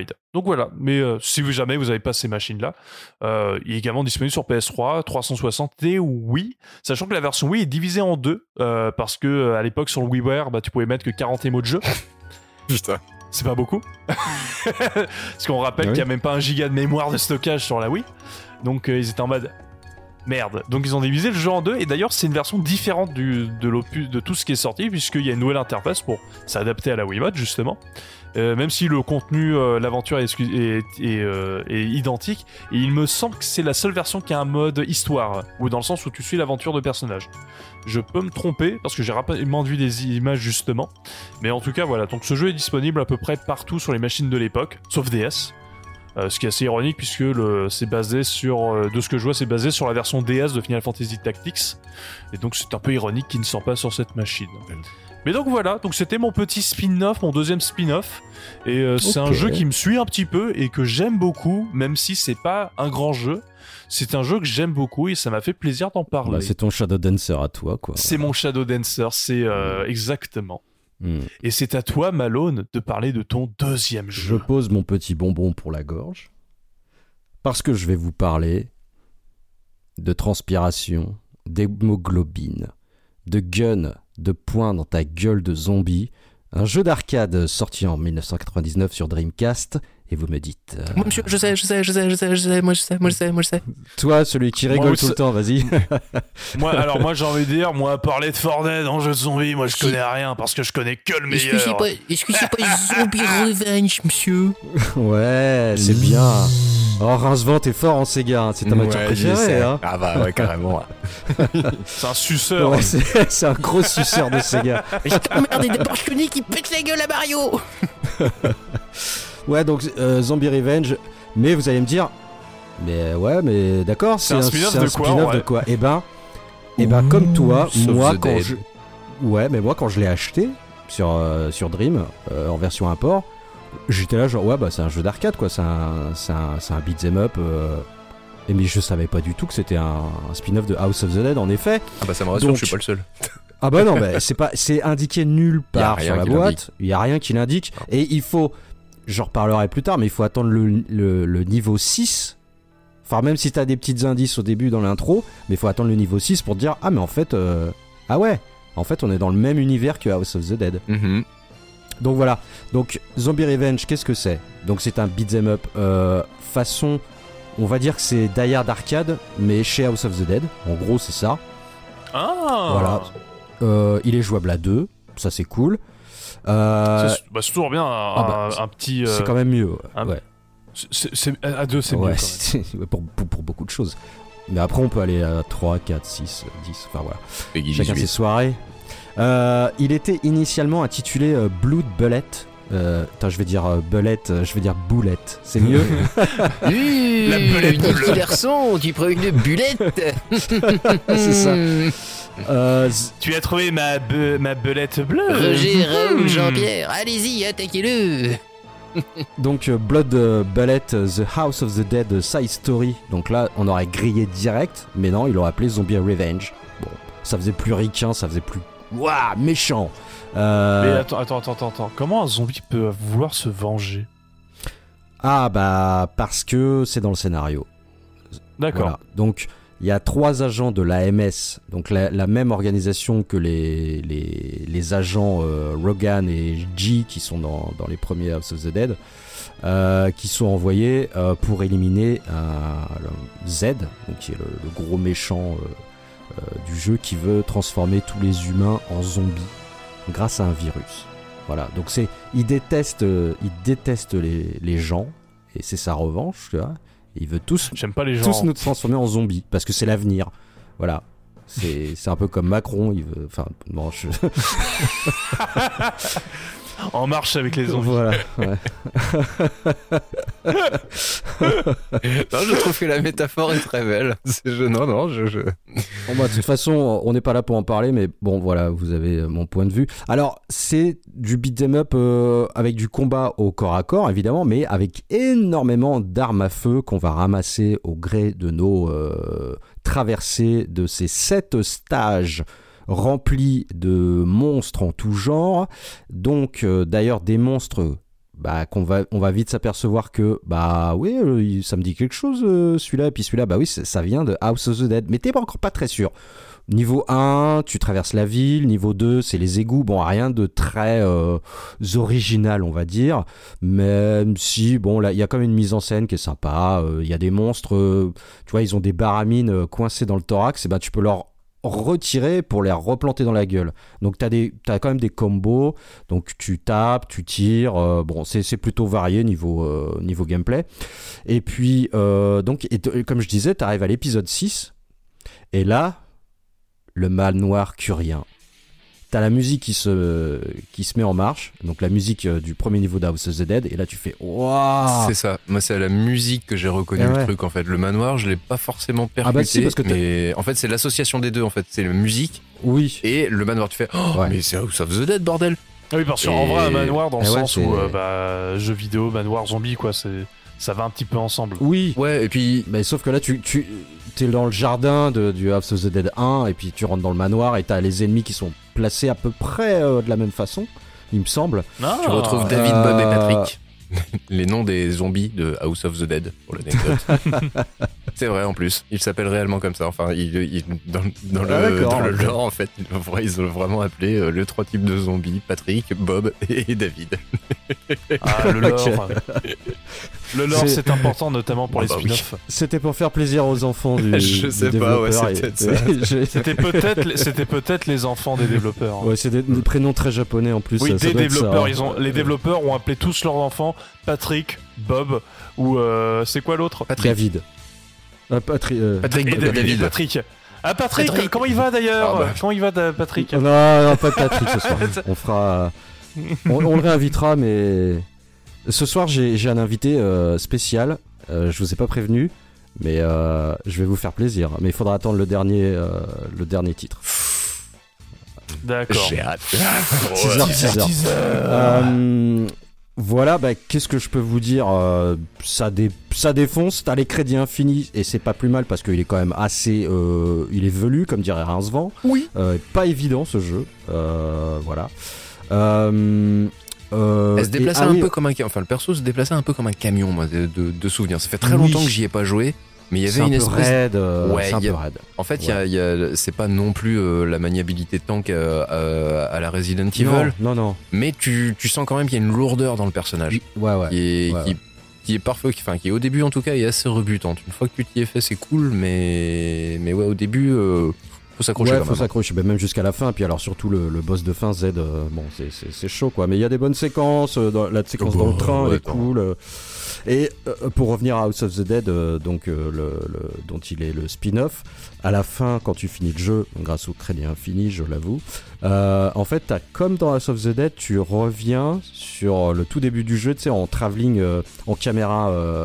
Euh, tu, tu fais, tu fais le chemin inverse, comme dans un House of the Dead. Ah. Ok. Donc euh, ouais, ils ont été jusque là. Donc euh, En petit hommage au code du jeu d'origine, quoi. exactement. Ouais. Et puis euh, et puis alors, je sais pas si je l'ai débloqué en finissant le jeu, mais t'as un mode, c'est assez marrant. T'as le, le mode euh, Bark Knuckle en référence. J'ai cru que t'allais dire le mode typing. non. non, mais t'as un mode euh, Bark Knuckle et en fait c'est un mode dans lequel tu joues. Euh, euh, en fait, il n'y a pas d'arme à feu, tu, tu te bats juste euh, uniquement avec tes, avec tes poings, quoi. Voilà, c'est pour la petite référence de Street of Rage. Oui, oui, euh. Street Voilà. of- bah, bah, est- Barnacle, c'est le nom japonais de Street Voilà. of Rage. Et puis dans les crédits de fin, j'ai un truc qui est un peu marrant, c'est que j'ai vu euh, que le jeu était fait en coopération avec euh, Data East. Très marrant. Oh. Voilà, c'est bizarre, hein, mais euh, Ils ont fait quoi déjà, Data East Parce que le nom me dit un truc, mais je sais plus jamais le- les jeux qu'ils ont fait. Data East, ils ont fait trop de jeux. Mais oui, mais je j'arrive jamais à me souvenir des jeux. C'est vrai que se souvenir d'un nom, bah Data East, ils ont fait un petit peu Windjammer par exemple. hein. D'accord, ok. Par exemple, euh, ils, ils ont fait euh, Crowdbuster, ils ont fait Captain America et les Avengers, ils ont fait. Alors, euh, attends, attends, attends. Est-ce que tu nous parles euh, du jeu Captain America de ce podcast qui n'est jamais sorti? Non, il est... non. Non. D'accord. Non, non, non, non. Non. Ah, non, non, c'est un vieux jeu d'arcade. euh. Non, Data East, ils ont fait des trucs de ouf. euh, Road Avenger, c'est Data East. C'est- Ah oui, c'est vrai. ça. Putain. Va arrêter de chanter tout le temps dans les podcasts, ce con là, il nous emmerde. Il chante tellement faux. Alors sachez juste, spectateurs, que Troisième. même dans mes, mes références, je fais référence au lore caché de BMC, de, des trucs que nous avons fait qui n'ont jamais été diffusés pour faute de problèmes techniques. Et ça, c'est beau. Ça, c'est beau. Ouais. En si peu de temps d'existence, on a déjà des, des podcasts On qu'on n'a ouais. pas sortis parce qu'il y a eu problème. Voilà. On en a eu un, Ouais. c'est tout. Oui, ça va. ouais, ça va. Ça va. Ça va. Euh, et voilà, bah écoutez, que dire de plus euh, C'est un bon jeu d'arcade. À deux, c'est évident que c'est plus rigolo. Euh, voilà. Mais grosse, grosse surprise à l'époque où j'ai fait Ah ouais, House of the Dead. euh, Alors oui, il y, y a Thomas euh, Rogan et G qui apparaissent dans l'intro aussi dans un petit cadre. Mais euh, moi, franchement, j'avais pas. La première fois, tu, tu fais vraiment Hmm. pas gaffe, quoi. Tu fais, ah ouais, euh, bon, je sais pas. Et voilà. Et donc, il y a trois persos, trois persos jouables que j'ai j'ai pas dit. Donc, évidemment, les trois ont des aptitudes différentes. voilà. Enfin, très classique, mais très zombie. euh, c'est assez sympa, quoi. Voilà, très sympa. euh, euh, je ne connais pas sa cote, je ne sais pas. Si vous pouvez jouer à jouez-y, c'est sympa. En fait, le seul problème du jeu, c'est son nom, quoi, parce que c'est dommage qu'ils ont pas capitalisé sur le nom de House of the Dead. Ils auraient appelé ça Revenge of the Dead, par exemple. C'est con, hein, mais c'est moi, pour moi, ça me fait, ça fait vendre le jeu. Même quoi. House of the Dead, deux points, Zombie Revenge, tout simplement, tu vois, un truc aussi Ouais, con que ça, un truc qui, te ça. fasse, oui, effectivement, euh, qui te fasse surfer sur la, la, la hype de House of the Dead, quoi. Même si, ah si, quand même, House of the Dead 2 sur Dreamcast était un, un putain de must-have. J'étais en train de me dire, bah non, euh, le, la licence était en perdition, mais non, pas du tout. Au contraire. Bah, t'as eu Typing of the Dead et le 2 sur Dreamcast aussi. Oui, il y a hein. eu Typing of the Dead aussi. Moi, je pensais au départ que t'allais penser à, euh, t'allais parler de ça parce que quand t'as dit les indices, euh, Malone. Donc, euh, assez, euh, j'ai- j'ai- j'aime beaucoup cette Pas surprise. vraiment un spin-off, hein, Typing of the Dead. Oh, si. Bah, Ah bah non, c'est le même jeu. Non, Bah, c'est pas c'est le même jeu, pas le même c'est exactement le gameplay, même mais déroulé, ouais, c'est- ouais, mais ouais. pas avec le même. Voilà, euh, c'est voilà. pour- c'est parce que c'est pas le même gameplay, je trouve. C'est pour ça que je le considère comme étant un spin-off. Ouais. Version alternative, allez, si tu veux. Alors, je te l'accorde. si tu fais attention quand même, euh, le logo du jeu, entre zombie et revenge, t'as quand même un- un- une silhouette de zombie qui pourrait faire peut-être un peu rappeler la, la silhouette de G euh, de House of the Dead. En effet, ouais. Je sais pas si vous voyez je vois un petit peu, mais franchement, tu, enfin comme ça, euh, tu fais bon. euh, Peut-être qu'ils ont. les persos ont rien à voir. tu, tu- puis tu, tu, tu, tu fixes les boobs de la meuf avec son t-shirt jaune, tu fais pas gaffe à la cover quoi en fait. Et tu fais ouais. Il y a des boobs Putain, faut que je le rejoue, moi.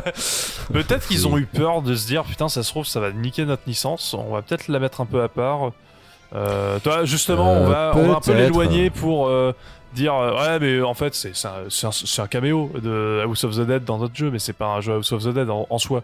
Peut-être ils ont voulu faire ça, hein, c'est pas impossible.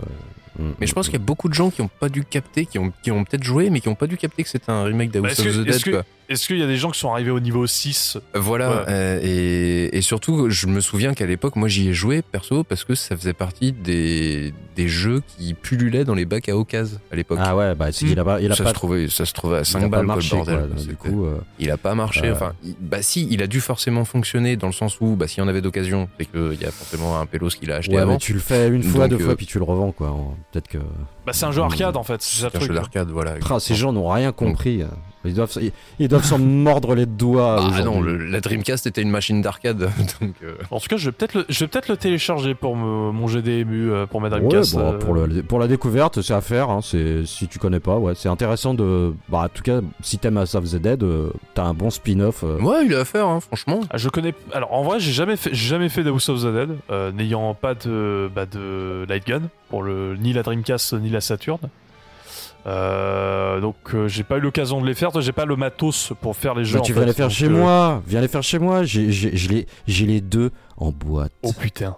Ok. Oh putain, la- les boîtes, elles sont tellement belles. Ah, mais c'est une belle licence. C'est une chouette licence, House of the Dead. En tout cas, dans le côté nanar. Sinon, au pire, au pire tape-toi les. Il y a la collecte House of the Dead 2 et 3 sur euh, Ouais, mais t'as pas le non, il premier. n'y a pas le premier. Non. T'as non. Il n'y a pas le premier, non. Il n'y a pas le C'est premier, con, ça c'est ça. vrai. Et pourquoi ils ont pas mis le premier? D'ailleurs, euh, il n'y avait pas une, euh, une rumeur, enfin il y a eu plus qu'une rumeur, il y a eu un putain de trailer euh, sur un remake d'House of the Dead Ah bah sur oui, oui, Switch. tout à fait. ouais, Non, y, a- y des news là-dessus ou Bah, quoi y a- non, non, non. Il n'y a, pas de- il y a pas de news. Non, non. Mais après, est-ce qu'on s'en battrait pas un peu les couilles puisque Live Live a été annoncé en remaster? Ça Ah, n'a on rien à voir, monsieur. Ah, Rien à voir, mais je voulais le dire parce que je suis hypé. Bah C'est oui, pas du rail shooter. Ah, pas mal le jeu de mots. euh, Live Live, House of Dead, the Dead, voilà. Dead, Live. Ah ouais, ouais. Dead ouais, or Alive, ouais. voilà. Ouais, voilà. Tu, tu repasseras, hein, si Ouais. tu veux mon avis. euh, Ouais, 6 sur 10 parce que c'est bien 6 écrit, mais ça ira 10, pas ouais, plus loin. monsieur Quoi. généreux, parce que c'est vraiment pas bon, quoi. Mais j'aime la générosité. J'aime votre générosité Ouais, ouais. pour mes vannes. Ça 4 me sur fait 10, plaisir. Je vous en prie. Dégueulasse. Bon.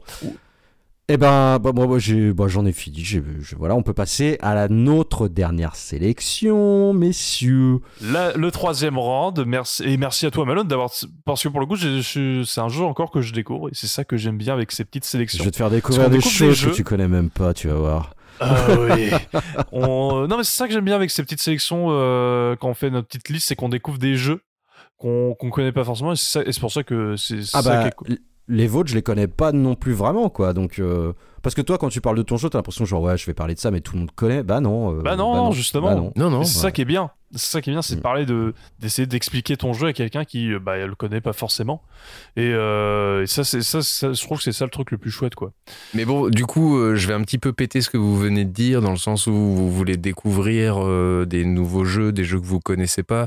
Bon, bah là, je crois que je vais parler du jeu qui est forcément le des jeux les plus connus du monde entier, voire de la Terre entière. Daytona USA, mais c'est pas un spin-off Euh, non, non, non, non, non, évidemment, non, non, non, non, c'est en- encore plus connu que cela, quoi. C'est, ça date, ça date. Moi, moi, mon premier contact, c'est le jeu dont je vais parler. Il est sur Mega Drive. Mmh. On repart en arrière. La méga je non, je connais pas c'est quoi? Tu sais pas?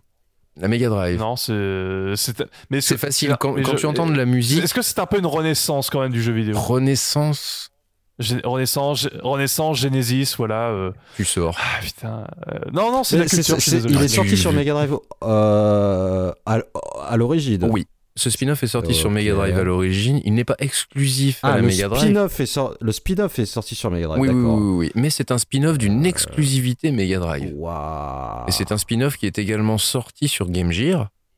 Et un petit peu plus confidentiellement, je dirais, il est également sorti sur euh, Master System. Putain, mais c'est un jeu US Oh. Gold de merde, euh, c'est pas possible. Mais pas Mais du pas du tout. tout. Je pensais à Attends, Outrun attends, Europa. Oh putain, j'y ai pas pensé à celui-là, c'est vrai que j'aurais pu le Ah. sortir. Oh, Oh, on a échappé belle, on l'a échappé. euh, euh, On a échappé. belle. Malheureux, Euh, malheureux, c'est pas grave. c'est- Quel genre de jeu Quel genre de jeu? Quel genre de jeu? Un match 3. Hein? Un match 3. Mais plutôt un match 4 Un même. match 4 Parce qu'il faut en associer. Ouais, il faut en pas les a... ré- Non, un match pas- 3? euh, de, de- de- Ah, Tetris, Tetris, Columns et autres, vous connaissez quand même. On appelle Ah ça. putain, mais tu peux pas dire un, un puzzle game euh, Ça s'appelle un match 3. J'ai voulu Ah, découvrir putain. pourquoi c'était un match 3. Non, et c'est- est-ce que c'est un spin-off d'un hérisson bleu Oui. Ah putain, c'est euh, Dr. Robotnik in Mid, euh, Bitmin Machine Mais c'est Pouyo Pouyo, c'est pas. Bah, c'est pour ça que je vous disais que vous alliez pas découvrir un jeu avec Ah, moi là. oui. C'était exactement. C'est Bro Dr. Robotnik Min Bin Machine qui est tout simplement un déguisement. C'est Puyo Mais non, c'est Pouyo Pouyo, c'est dégueulasse, Bin Bin Machine là, putain. ça, Non, ça va, ça va, non, ça va. On a, on a, on n'est pas allé sur Sonic Oh, on en a parlé tout à l'heure. Oui, va. mais bon, on est dans le bon, dans le bon lot des spin-off Sonic de Mega Bah Drive. non, ouais, non, il est dégueulasse quoi. Bah c'est Puyo Puyo, c'est bon, c'est pas dégueulasse. Mais non, Pouyo Pouyo, ça va, pas euh, Bo- Bi- Bi- Machine, merde là. Si tu, le provo- si tu le provoques comme ça, à mon avis, il va te sortir un Sonic Air de derrière les fagots, là, tu vas voir celui-là. Comme c'est pas une série, c'est un putain de spin-off bien dégueulasse Kratos, Oh, il là. est capable en plus ce con. Mais non, mais bon, ah, je vais te laisser en parler, heureusement, mais t'as vu le design quoi, avec tout les tiré du dessin animé dégueulasse des années 90, c'est dégueulasse. Alors, attends, je te excusez-moi. vomis dessus, Sonic Eh, Big Bing, es- Big Big Excusez-moi, Bing Machine. veuillez m'excuser. Mm. Punky, je sais que t'écoutes. Euh, on est désolé. Euh, si jamais tu as été offensé, si jamais tu as été offensé, Euh, je, je- je suis pas désolé, moi, Punky, dis-le que c'est de la merde, putain. Arrête de faire semblant, c'est dégueulasse, quoi, ce design dégueulasse. Après, c'est de la nostalgie, oui, mais c'est dégueulasse. je allez, sortais à arrête. peine de Sonic 2, qui était un, un des meilleurs jeux, si ce n'est le meilleur jeu pense de la que je lui. Bien sûr. Excusez-moi, je pense que Et- je et vais lui envoyer je- un MP euh, en Non, direct pour lui dire je suis désolé pour le prochain podcast. Eh, avant d'envoyer, avant, euh, avant de faire ça, tu vas d'abord sur Google Images et tu tapes euh, Robotnik euh, dans la dans la série. euh, C'était génération non génération Sonic, les aventures Euh, de Sonic. Les aventures de Sonic, ouais, à l'époque. Ouais, bah Oh regarde là la gueule de Robotnik, tu vas voir si ça c'est pas un traumatisme. Non, mais c'est le, c'est design des, des années 90 de Sonic. C'est à l'époque, Ah ils non, cherchaient encore, c'était pas définitif. Mais c'est comme. Non, c'était des dessins animés américains Oui, dégueulasses. oui, bah, c'est tout. comme la Voilà. série Super Mario, c'est la même chose. Le design, Bah, c'est euh, pareil. bah, le design. Mario, il a eu la politesse de pas faire un, un match 3 dessus avec euh, des gueules de merde euh, en plein milieu pour, comme en guise d'adversaire. Non, c'est- c'était Kirby. Non. Non. Parce qu'il faut, il faut savoir que le jeu est également sorti sur Super Nintendo et c'était la licence Kirby qui avait été utilisée pour Ah ouais. Puyo Puyo. Bah, ça doit être choupi Ouais. pour le coup. Eh bah tu vois, ouais, j'aurais préféré, c'était j'aurais mieux. préféré découvrir ça par une licence Kirby que par. euh, c'est vrai que ce, ce design absolument dégueulasse, de chez dégueulasse. Et franchement, j'avais été choqué, j'étais là, mais dé- dé- déjà, t'étais là, bah, c'est Puyo Puyo, même si tout le monde ne connaissait pas forcément. Et puis dans un deuxième temps, tu fais, mais par contre, euh, le design là, c'est pas Robotnik, pourtant c'est marqué Dr Robotnik Min Min Machine pourtant dessus là. Qu'est-ce que c'est que cette merde C'est quoi le design du dessin animé. euh, C'est à une époque où ils essayaient. C'est comme Sonic Pinball, je crois que c'est également basé sur le dessin animé et pas sur les jeux. Ouais, mais moi je le connaissais pas ce putain de dessin animé par-dessus ça. C'est-à-dire que euh, voilà, ça passait trop tôt le matin. Moi je regardais pas la télé le matin et donc je voyais pas les aventures de Sonic et donc je connaissais pas du tout ce design et, et du coup ça m'a choqué ce truc-là quoi. Mais par contre, bah, faut avouer que bah, après c'est Puyo Puyo donc c'est génial. Moi je sortais de, euh, j'avais fait quoi? J'avais fait euh, Tetris évidemment et j'avais fait euh, Dr Mario. Tiens quand on en parle de ça, j'avais fait Dr Mario sur la Game Boy à l'origine. Et j'ai toujours kiffé ce, ce- ce type de jeu. C'est un petit peu comme les flippers, en fait. Ça me suit tout au long de ma vie de joueur. En fait, c'est un genre de jeu éternel que je, que je Bah, kiffe le, le toujours. puzzle, le puzzle game comme ça, c'est euh, c'est le genre de- le jeu tu peux euh, relancer, re-relancer, ressortir, re-ressortir avec un habillage différent. Tetris c'est le meilleur exemple. Tu hein. pourrais le sortir sur un micro-ondes, tu pourrais le sortir sur un four à micro-ondes, ce serait toujours aussi kiffant. Quoi. mais- resterais pendant Mais des heures par devant ton exemple, pour parler micro-ondes. de Tetris, euh, toi pour pour un petit peu comparer Puyo Puyo, par exemple Tetris 99 et Tetris Effect, c'est Tetris, hein, mais ils ont ils ont euh, Bah ils ont oui. remis le concept, ils ont réarrangé le concept pour le moderniser et c'est euh, et et Tetris Effect est extraordinaire au niveau de son ambiance et 99 il est ultra fun parce que euh, il applique le, le- le truc du battle royale à un jeu super classique et Puyo Puyo d'ailleurs ils ont euh, qui aujourd'hui vit toujours avec la licence Puyo Puyo Tetris Mhm. qui est euh, Mm. un excellent match-up en fait des deux licences et je vous conseille fortement de, de découvrir la licence via ces, ces, ces, ces jeux-là euh, qui sont euh, disponibles partout et c'est super. Puyo Puyo, allez-y, foncez, c'est super, oui. Il est sorti en, il est sorti Ah, en mon quelle année moi, ça reste euh, Puyo Pop Fever. Ton Puyo Puyo là. Euh, il est sorti en 80... 13. 93. Ouais, je crois que c'est 93. Il est sorti juste après. Il est sorti euh, très peu de temps après. euh, Pinball euh, Comment il s'appelle? Après. Non, non, non, après Ah, Sonic ouais, 2. d'accord. ouais. Bah, il est sorti. Il est sorti, il est entre le après. 2 et le 3 euh, pendant que le développement de CD le, du 3 en fait se faisait parce que ça- bah, il y avait pas de jeu quoi. Mais c'est marrant parce que ce jeu euh, aux États-Unis, en Europe, il a été édité par Sega, hein, je crois, et euh, au Japon, c'est Compile qui l'a qui l'a sorti quoi. Ouais, bah, c'est eux qui fait- c'est les créateurs Ah ouais de Puyo Puyo. Ouais, c'est ça. Donc euh, qu'est-ce qu'ils ont été Ah, mais touchés Non mais c'est- non mais justement c'est je mais sais justement pas, Fallait plaire au public occidental et Sega, euh, Sega, Non mais c'est comme c'est comme Nintendo avec Doki Doki Panic quand ils ont dit putain il faut un Mario Bros 2 on, on prend un jeu japonais et on, on Mm. le reskin en Mario. Oui, Parce Je pense qu'il que- est se disant ah bah non il est trop dur pour les Européens Mario. C'était Euh, ça non, l'excuse, Mario, je crois. Mario 2 Mario 2 Mario 2 Mario 2, Euh, et oui il est trop il est très dur il est très dur mais euh, là c'est la même chose c'est ils ont dit euh, putain il nous faut un spin-off parce que là, en Sonic 3, il est pas prêt. T'en prends ce jeu, c'est Puyo Puyo. Mais Son- tu mets, tu mets Dr Robotnik. On n'a pas le on s'en fout. Tu prends le dessin animé, on met les robots et ça passe. Voilà, Ça- c'est T'inquiète ça, pas, ouais. ça va. C'est ça, Ah, hein, c'est- juste Oui, ça. c'est ça. ouais. Au moins ça m'a donné lieu à une petite intro qui était marrante où tu voyais la boîte, euh, la machine de Robotnik qui transformait les, euh, les petits haricots avec des yeux et un petit nez en fait sur un tapis roulant et puis ça les transformait en robots. C'était marrant, c'était fun. Et d'ailleurs, au moins, ce jeu a permis d'avoir un des meilleurs, euh, un des meilleurs moments de Sonic Mania, où euh, tu as une partie de Puyo Puyo Tout qui à arrive fait, à- absolument. Chemical Plant, ouais. Ah ouais. D'ailleurs, euh, j'étais tombé à la renverse. Quoi. J'avais, c'est là que je me suis dit, eh, Sonic Mania, c'est un bon jeu. Là, là ils m'ont pris par les sentiments bien comme il faut. Ça, c'était cool. Mais ouais, non, pour, le, bah, pour ouais, je vais pas vous faire l'affront de vous expliquer ce que c'est Puyo Puyo, quoi. Bah Mais- si, vite fait. Enfin bon, euh, on- oui, on... bah il y a des gens qui connaissent peut-être pas. euh, Bah écoute, c'est. euh, rapidement, oui. Tu euh, as des, tu as des, ce qu'on appelle des haricots, des beans, donc vu la mine bean machine. Vu qu'il y a quand même un scénario dans ce jeu, quoi, c'est euh, la machine, la ville de Beanland et Dr Robotnik veut euh, prendre tous les beans pour les transformer en robots. Heureusement, tu n'es pas d'accord. Donc alors comment ça se termine en bataille de haricots, etc. Pff, on T'as sait vu rien. les artworks dégueulasses, euh, l'histoire tu la passes direct. Ah ouais, non, t'en as rien à foutre de toute façon. Ça fait mal aux yeux. Tu quoi. fais même pas le mode scénario juste pour t'entraîner un petit peu. Le truc que tu fais, c'est le mode de joueur. C'est ça qui est fun. C'est le, Parce que, parce que oui, two-player. faut, faut le dire, c'est qu'à l'inverse d'un Tetris où c'est toi contre le jeu, Puyo Puyo c'est un affrontement. C'est deux Oui. joueurs qui C'est un s'affrontent. versus. Oui, C'est un, versus, c'est un, ver- un puzzle euh, un versus fighting en puzzle game. Bah, dans le principe, c'est extrêmement simple. hein. Il suffit de réunir euh, quatre haricots d'une même couleur, tu quatre couleurs différentes, et le haricot disparaît. Là où ça devient hyper intéressant, attractif, addictif et jouissif, C'est les chains. C'est exactement Ouais. la présence de combos. Déjà, il y avait un truc qui était bien par rapport à Tetris, c'est que euh, tes blocs, tes personnages, enfin tes beans viennent par bloc de deux et ils peuvent se séparer. Là où tu vois dans un Tetris, si tu mets ta pièce et qu'elle est un petit peu dans le vide, elle va pas tomber ou quoi que ce soit, elle est pas soumise à la gravité Ouais, de quoi que ouais, ce soit. ouais. Là, par contre, hop, le beans va se, le bean, bah, pardon, va, va, va se séparer. Et donc, ça donne lieu à des stratégies et donc surtout à, effectivement à des combos. Par exemple, tu vas pouvoir euh, séparer euh, un beans bleu de trois autres beans bleus avec un beans rouge. Tu éclates les rouges. Ensuite, le bleu tombe sur, le, sur les autres bleus. Ça te fait un combo. Et tu peux t'amuser comme Et ça à créer des enchaînements. des- Et ça envoie des. Des, des... Des cailloux. Enfin, moi, j'appelais ça des, cailloux, à l'époque. chez- ouais. Oui, ouais, des beans blancs, quoi, gris, euh, je sais plus. Voilà, des- exactement. des à blocs chez l'adversaire. c'est, pour, euh, des le blocs, bloquer, voilà. c'est des blocs qui Ouais. t'empêchent de refaire des combos et qui euh, t'empêchent en fait de poser ta pièce, mais qui peuvent être, qui peuvent être supprimés en faisant un combo. Et tu peux surtout voilà les retourner contre l'adversaire parce que là où des fois ça peut te bloquer, ça te force donc en fait à refaire une série de haricots de la même couleur à côté du caillou qui, va- ainsi disparaître au contact de euh, cet assemblage de quatre qui disparaît. C'est comme ça que tu les fais disparaître. Et donc tu peux encore créer des stratégies et des chaînes supplémentaires. Ce qui devient complètement démentiel, diabolique et démoniaque quand tu t'amuses à quasiment remplir ton écran à 80%, 90%, et que d'un coup, tu lances ton enchaînement, et là, ton écran peut se vider d'un seul coup.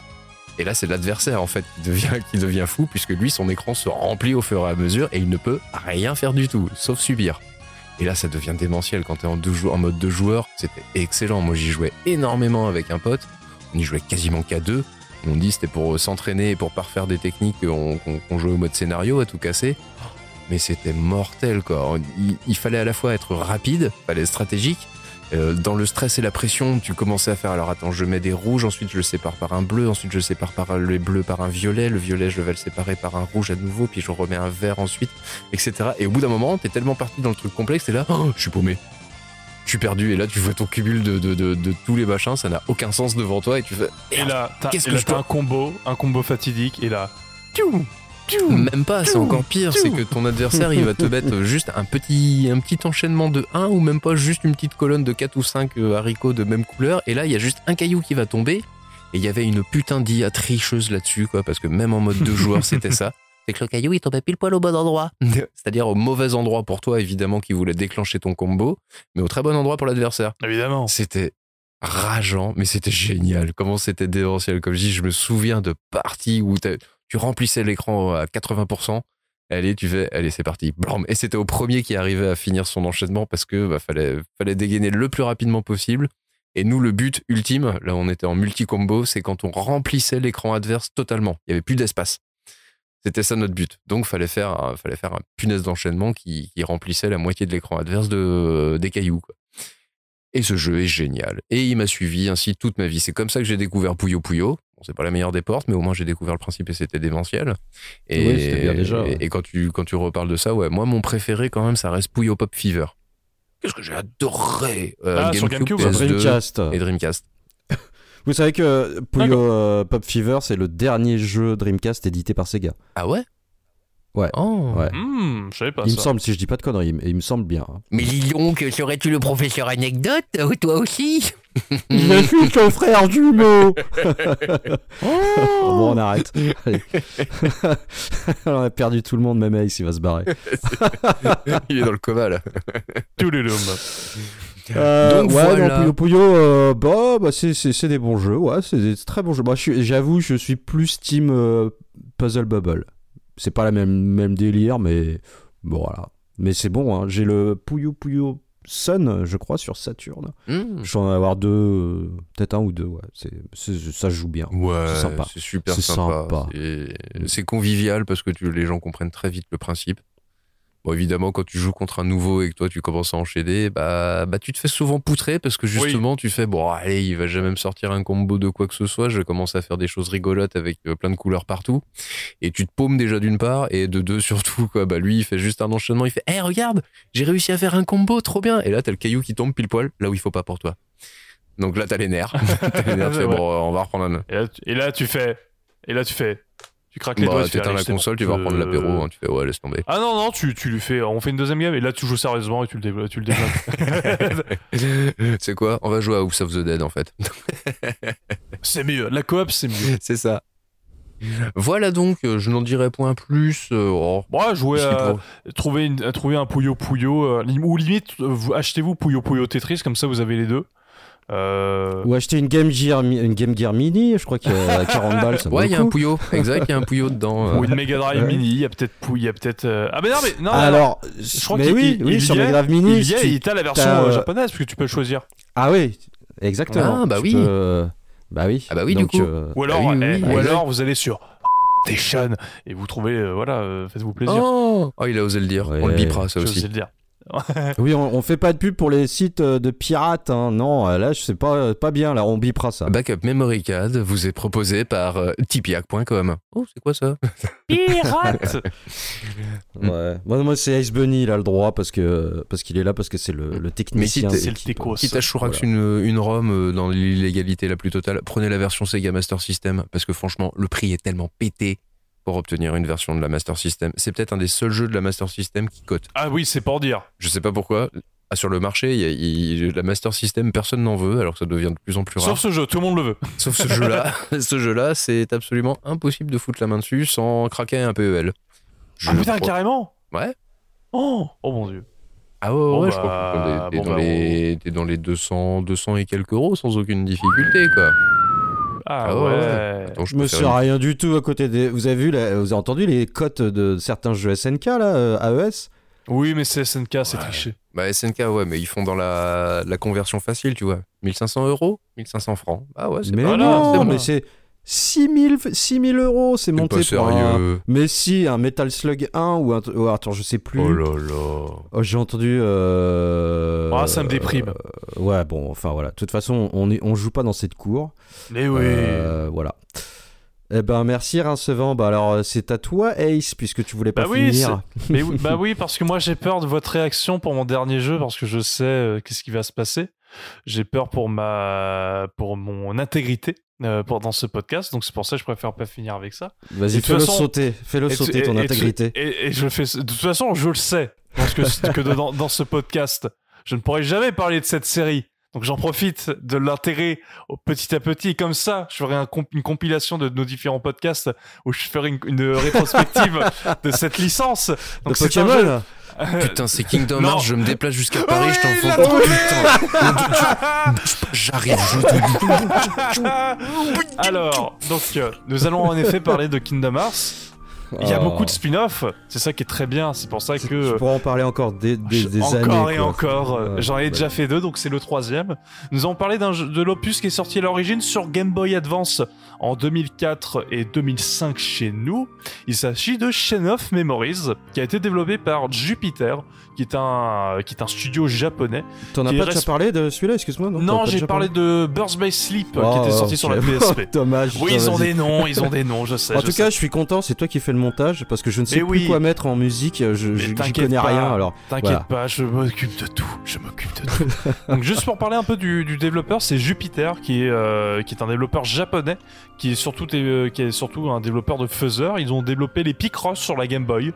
Euh, Hmm. Donc les Picross, c'est des petits euh, casse-têtes japonais où en fait il faut remplir des lignes euh, en fonction du- d'un nombre indiqué et c'est très passionnant, c'est très chouette. je conseille, c'est un petit casquette, un petit casquette, un petit casse-tête qui est un très petit chouette. béret. Un petit béret très chouette. Il y en a plein de disponibles sur iOS et Android. Ils ont également fait les, on en parlait des Pokémon Pinball. Euh, sur Game Boy Color et Game Boy Advance, donc euh, on rejoint un petit peu la première sélection de Rincevent. Et euh, suite à Chain of Memories, en fait, Nomura a beaucoup apprécié travailler avec eux, et c'est grâce avec eux que Nomura a développé un autre jeu, son, un autre, une autre licence de son cœur qui s'appelle The World's End With You sur la DS. Et c'était eux qui étaient en charge du développement, et c'est un petit peu j'ai pas envie de dire un spin-off de Kingdom Hearts, même si on retrouve des personnages de cette licence dans un autre opus, de, jeu de Kingdom Hearts. Mais c'était un, un chouette rafraîchissement, mais ce n'est pas de ça dont on va parler. C'est Ah. de Chain of Memories. Et Ok. Parce que surtout, je n'ai pas fait ce jeu. Bah, moi, figure-toi que j'ai failli l'acheter un jour. euh, Ça me, Ah. donnait vachement, ça me donnait vachement envie graphiquement. ça Le cool. design est super. C'est euh, Nomura son meilleur pour le coup. Oh, ouais. C'est dans, dans le genre de truc que j'aime beaucoup ouais. Nomura. Et euh, mais donc on va parler de Chain of Memories qui est donc sorti à l'origine sur Game Boy Advance, mais il a eu un remake en 3D qui est sorti à l'origine sur PSE qui s'appelle Re Chain of Memories qui était sorti en 2008. Euh, moi pour le coup j'ai plutôt parlé de l'opus GBA même si l'opus PS2 c'est quasiment le même au niveau du scénario, même si sorti après le 2 c'est plus un préquel du 2 alors que euh, Kingdom Hearts euh, Chain of Memories sur GBA c'est plus une suite au premier jeu sur euh, sur PS2. Mais bien Donc, sûr, et tu vas nous faire croire qu'il y a une logique euh, chronologique dans les Kingdom Hearts. Mais bien sûr. À ce moment-là, oui. À ce- alors, à ce, à ce moment-là, oui, c'est encore logique, C'est après en que c'est parti en couille. c'est après, c'est après le 2 que c'est parti en couille. Vraiment. Donc, euh, c'est pour ça que euh, c'est, c'est pour ça que c'est pour moi le meilleur des spin-offs, puisque il remplit tout ce que doit faire un spin-off, c'est euh, développer une, une intrigue secondaire qui n'est pas obligatoire à avoir pour les, les jeux principaux. Donc, euh, le jeu scénaristiquement se déroule juste après les événements du premier Kingdom Hearts où les gentils ont gagné. C'est incroyable, je sais- j'ai spoilé, je sais, je suis désolé pour, euh, pour vous euh, qui voulez tant faire cette On licence. s'en remettra, t'inquiète. Euh, Oh, bah, comme ça, j'ai pas besoin de la faire. C'est bien. Voilà, c'est ouais, non, mais remercie-moi. Donc en gros, ça se déroule vraiment tout de suite après Kingdom Hearts 1 où euh, t'as les héros Sora, donc le héros du, de la licence avec Donald et Dingo. Donc euh, les Donald et Dingo des- de Disney, qui sont à leur recherche de leur ami le roi Mickey et Riku, qui est donc le meilleur ami de Sora. Et ils se rendent, ils se, ils- ils- donc ils se, ils- comment dire, euh, en fait je me suis loupé dans ma, dans ma transition. Ils arrivent en fait dans un manoir, un manoir mystérieux qui s'appelle le manoir Oblivion, qui est dirigé par une mystérieuse organisation qui Ah, seront les méchants du 2. J'ai cru que t'allais Euh, dire ils sont arrivés au manoir de House of the Dead. Quoi Au manoir de, au manoir, Oh, putain. au manoir Spencer de Resident Evil. Ouais, ouais, c'est, c'est tout- le monde est connecté, c'est extraordinaire. House of Donc, the Kingdom Heart. House of the Kingdom Hearts, Kingdom Heart of Evil. Kingdom Dead. House of the Kingdom Biohazard. le combo extraordinaire. Donc ils arrivent dans, le- dans un manoir qui s'appelle le manoir Oblivion, qui est dirigé par une mystérieuse organisation qui est- seront les méchants du 2. Euh, donc on voit certains de ses membres dans cet opus-là. Donc c'est un manoir qui est assez particulier. C'est un manoir où plus tu avances dedans, plus tu perds tes souvenirs. Et en fait, tout le jeu du euh, tout le tout le tout le jeu, c'est un concept qui est assez euh, inédit dans le monde du jeu vidéo. C'est à la fois une suite, un remake et une version alternative du premier jeu. Parce qu'en fait, dans ce jeu, Non, dans C'est ce- tout sauf un spin-off en fait. C'est de dire. Ah ouais, c'est con ça. c'est un sujet, monsieur. C'est un, spin-off dans son gameplay que je vais parler juste après. Ah, Non, non, non, fait- non, non, non, non, non, nous cherche pas d'excuses. Non, c'est Je- pas un spin-off, alors tu parles d'autre chose. Si. Allez, hop, arrête de parler de Kingdom Hearts. Putain. Si c'est un spin-off, laissez-moi parler, laissez-moi m'exprimer, monsieur. Je vais aller faire Je vous demande de vous arrêter. Et donc, plus Quelle tu avances dans ce. Quelle indignité. Ouais. Et on se croit dans un podcast français. Euh, ah, vivement le temps des tempêtes. Pardon, excusez-moi. Donc bref, plus tu avances dans ce manoir, plus le héros perd des souvenirs. Et en fait, dans ce manoir, il y a différents paliers. Et ces paliers, c'est les mondes du premier jeu que tu vas revivre dans des scénarios alternatifs où au lieu de parler de l'histoire du cœur, des ténèbres, tout ça, ça va parler de souvenirs.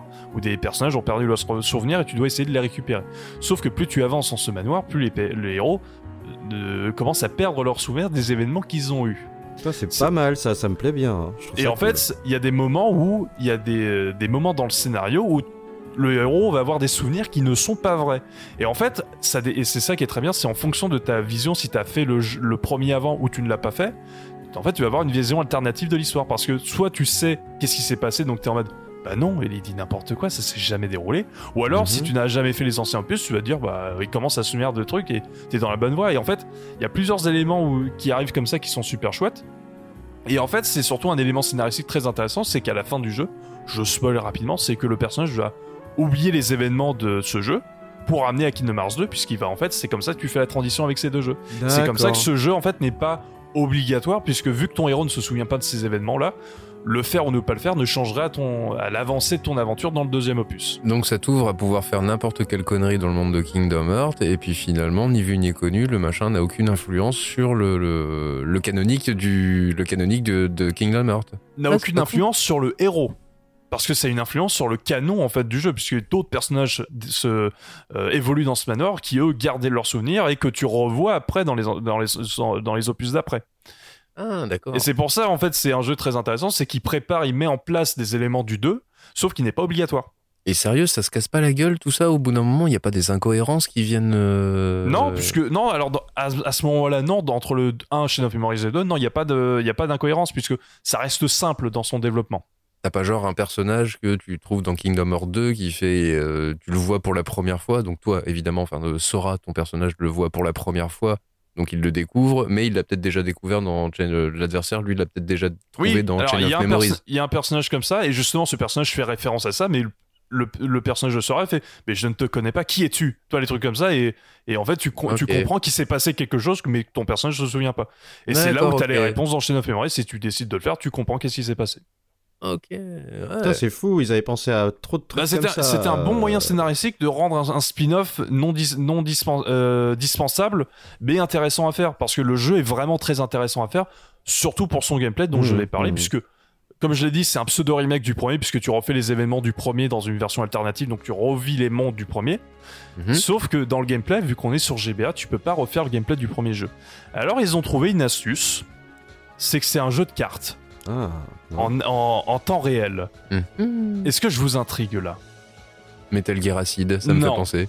C'est pas un Metal Gear Acid. En gros, dans ce jeu, tu, tu as des cartes. Ces cartes sont des actions que ton personnage peut faire. Par exemple, tu as une carte avec la forme de la Keyblade, qui est l'arme principale du héros, et tu as, quand tu utilises cette carte, ton personnage va attaquer. Sachant que tu peux te déplacer dans une arène en fait. Tu te déplaces en temps réel.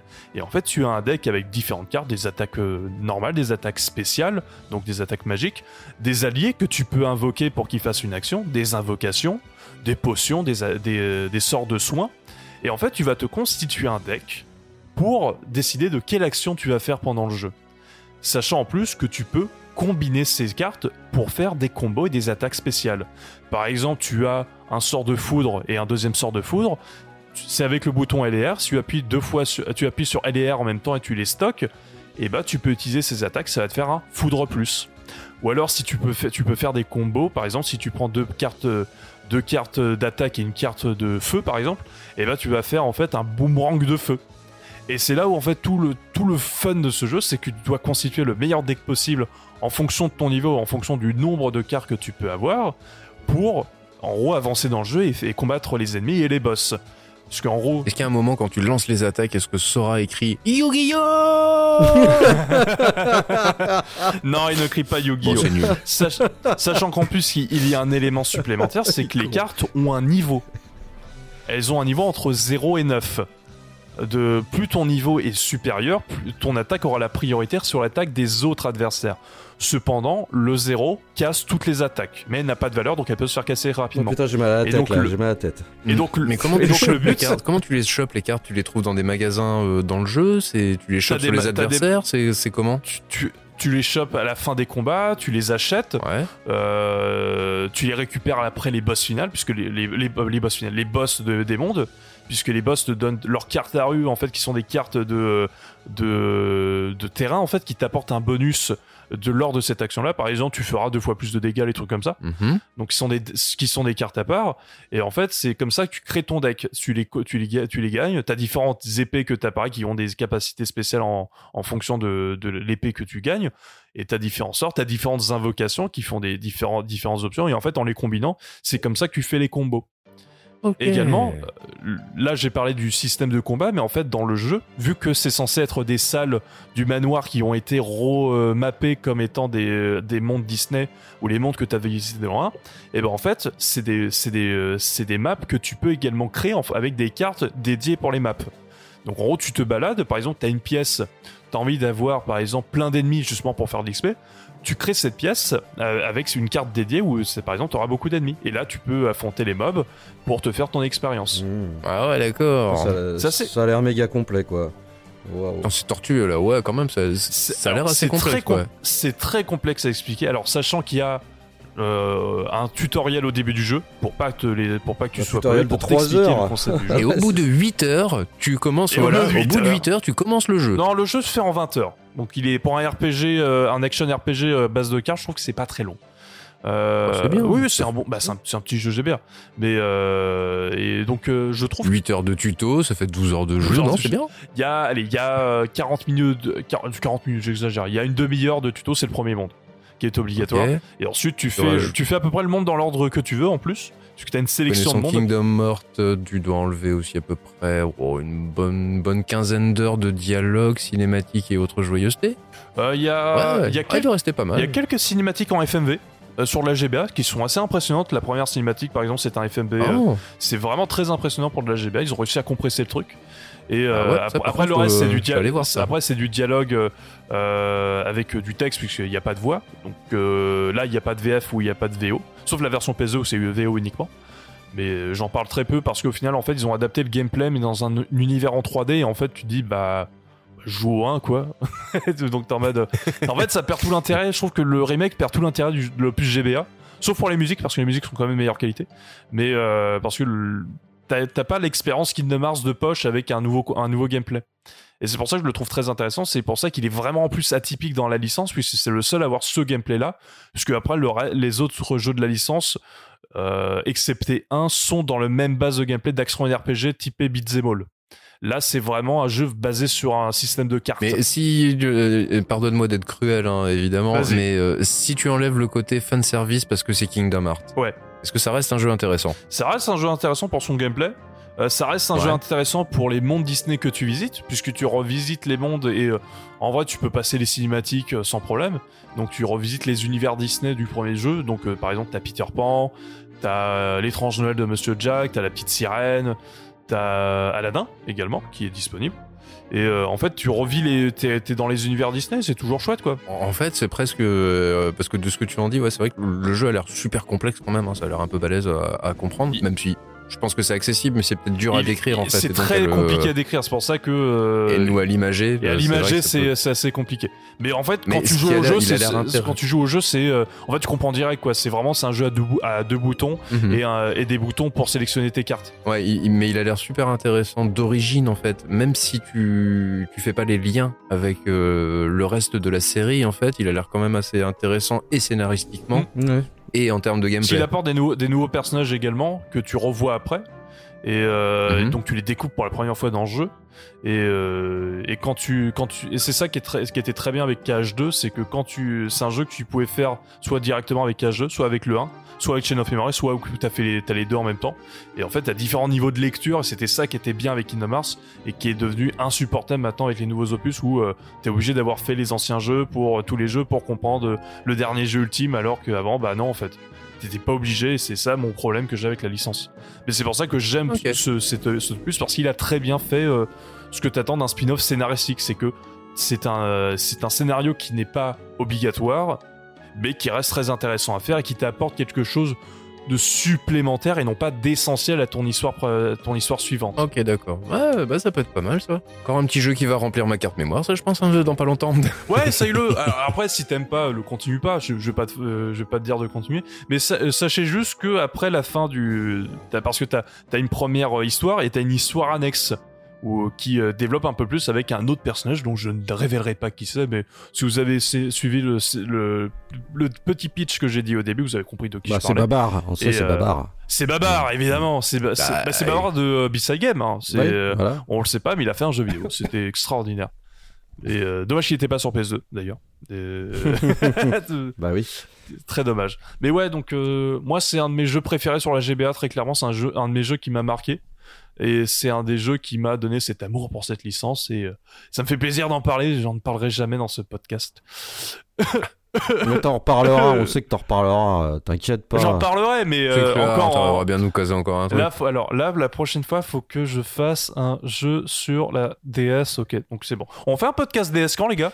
Non, ton prochain, c'est tu fais Pokémon et t'alternes Pokémon, Kingdom Hearts. euh, Ah oui, le prochain, je fais Pokémon. Oui, pas con, pas con, pas con. Mais tu préviens, Euh, comme ça, je d'ailleurs, prends un Lexo. Enfin, voilà. Non, mais d'ailleurs, j'aurais dans le dans le dans le merde dans le name dropping des jeux Pokémon, évidemment. Vous me connaissez, hein, n'est-ce pas? Ah bah oui. Mais voilà. Évidemment. Donc tu comprends, Malone, pourquoi je ne voulais pas finir sur Kingdom Hearts? Bah, je sais pas, Parce que euh, sinon- je sais pas, parce que là, il y a plus personne en fait qui écoute. Hein, euh, donc, euh, Bah ouais, bah ouais, mais mais c'est justement c'était fait exprès comme ça, on n'écoute pas ton Ouf. dernier jeu. C'était ma petite vengeance. tu es une belle, tu es une belle ordure. Voilà. Je suis une belle salope, ouais. Et ben merci, merci de m'avoir écouté. Ça m'a fait plaisir de parler un peu de GBA. Faut qu'on fasse un podcast GBA. c'est Ah, mais ça, je suis complètement d'accord. ouais. Oui. Oh que oui. C'est euh, c'est obligé là, et c'est à toi, Malone. Tu vas finir ce euh, cette sélection, et après on passera un petit name dropping. Ouais. Euh, à toi, vas-y, brille de mille feux, sauve-nous de Oh Kingdom là, Hearts. je vais pas vous sauver parce que. Alors, c'est peut-être un petit plaisir coupable, mais je ne sais pas encore parce que je vous avoue que je ne l'ai pas fini parce que je l'ai acheté à l'époque. Euh, j'ai fait le premier niveau, j'ai fait ouais, bon, il y avait d'autres trucs, et puis Oui, t'as- tu as fait, tu as fait ce qu'on dit, ce qu'on appelle dans le milieu une terry, quoi. Ouais. Oh là là. Euh, ouais, on peut dire ça. Euh, mais, euh, mais voilà, bah, bah, pour, le, pour le podcast, j'ai décidé de le relancer puisqu'il fait partie de, sp- des spin-offs. Et j'ai, pour l'instant, je déteste pas. Euh, et Mais tu sais pas si tu aimes. bah, je sais pas si je déteste ou si je trouve ça moyen ou dégueulasse ou c'est très bizarre. Donc euh, j'ai parlé. Tu es mi-figue, Euh, mi-raisin, voilà, en fait. euh, je l'ai pas fini, donc je voilà, je sais pas. Donc j'ai parlé de Ninja pour mon premier titre. J'ai parlé de Zombie pour oh, le putain, deuxième un jeu titre. Ninja Zombie. Exactement. Et donc je vais vous Oh, parler du- C'est quoi? d'un spin-off de bah, de Ninja Gaiden.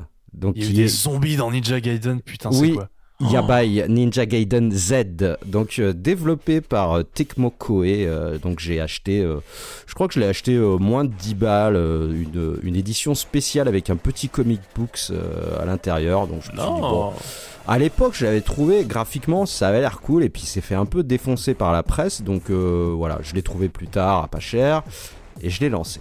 Donc il a été co- co-développé par euh, les stu- le studio euh, Team Ninja et euh, Spark Unlimited, donc qui a pas fait des grands jeux, ou à pas, pas, à ma cause- pas, pas à ma connaissance en tout cas, et il a été supervisé par Keiji Inafune. et sa boîte Concept. Alors, le jeu Spark Unlimited a fermé en 2015. Euh, Yabai et Ninja Gaiden est leur dernier jeu. Voilà, Et ils ont développé Lost Planet 3 qui était pas très bien. et Call of Duty Le Jour de Gloire sur PS2, GameCube et Xbox en 2004. C'est un studio Je américain. ne connais pas. Je ne connais pas. Je ne connais pas. Euh, ils ont pas fait un euh, Unlimited Drive ou un truc, un jeu Non. de bagnole comme ça je- C'est je- pas eux. Non, ok. C'est pas. Bon, euh, bon bah je me lance. Euh, Je vous avais dit on n'allait pas finir de fort belle manière, mais euh, déjà le petit comic books, tu dis bah bah sympa, c'est cadeau, bah il est naze. L'histoire est toute pourrave. Enfin bon c'est nul quoi. Je veux dire. pff, ou c'est c'est traduit avec le cul, mais ça n'apporte rien quoi. Tu bon ok. Bon. il- Voilà, il avait le mérite d'être là. Je, il savait pas quoi en foutre et voilà. Donc, alors par contre, il y a un truc que je ne peux pas retirer à ce jeu, euh, c'est son intro. Parce que euh, elle défonce Elle est vachement bien. Et donc, c'est euh, en gros le pitch. C'est Yabai.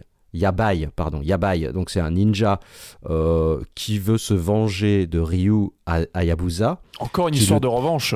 Ouais, c'est une revanche. En fait, Hayabusa, il, l'intro, c'est un combat entre les deux ninjas et Hayabusa bah, détruit complètement euh, Yabai.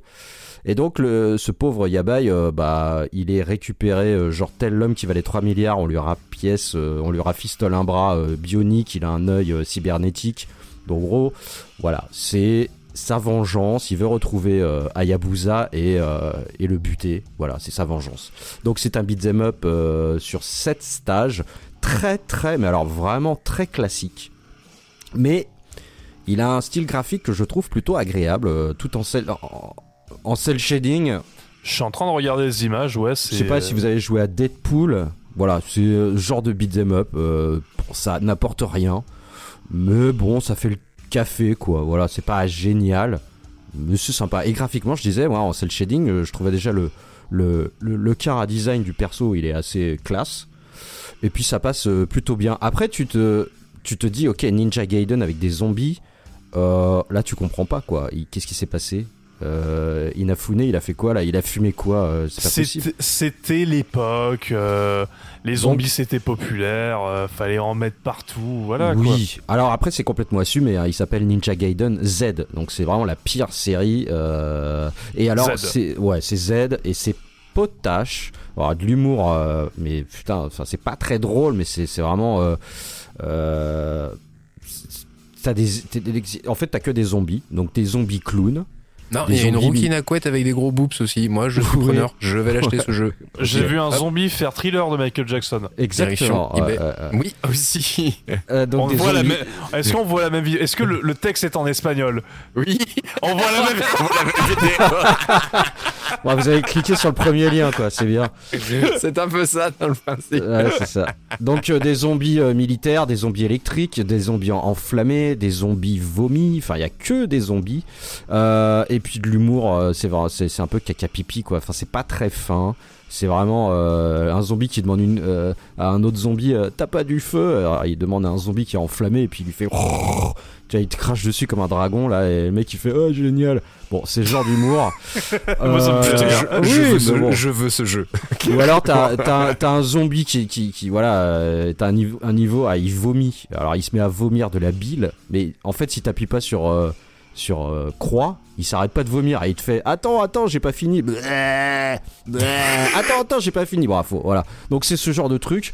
Bon moi ça marche pas vachement beaucoup enfin ça a pas vachement marché sur moi voilà après Attends, je c'est- trouve le zombie qui, a qui parle ou c'est le héros euh, non, bah, je sais pas, qu'est-ce que je t'ai raconté? Non, mais le zombie lui fait un signe de la main, genre attends, j'ai pas fini de dégueuler. Ah ok euh, ok ok donc c'est le zombie c'est le zombie qui est conscient de. Oui, voilà. euh, Ok. Enfin, c'est bon, voilà, c'est voilà. Et euh, qu'est-ce que je peux vous dire? Donc, euh, ouais, il est, il est très classique. Hein, donc, euh, t'as des phases de, bah, c'est c'est du beat'em up. Donc, euh, t'as des combos, t'as un sabre. Euh, pour du corps à corps, euh, des coups de pied aussi, euh, et un fléau. Donc ça, c'est plutôt en mode un peu Kratos, tu vois. Alors, de loin, tu. Et là, tu peux faire des combos. T'as évidemment, tu remplis une barre de furie qui te rend invincible pendant un laps de, de temps. T'as un arbre de compétences, enfin tous les, les, les poncifs habituels. Qu'est-ce que je peux vous dire d'autre? Donc oui, les ennemis, il y a des ennemis électriques, feu, euh, des zombies euh, à base de, de billes. Donc euh, Oui c'est des zombies Pokémon quoi. Pokémon. Chacun son, chacun son type, euh, chacun son évolution Oui, quoi. c'est ça, c'est ça.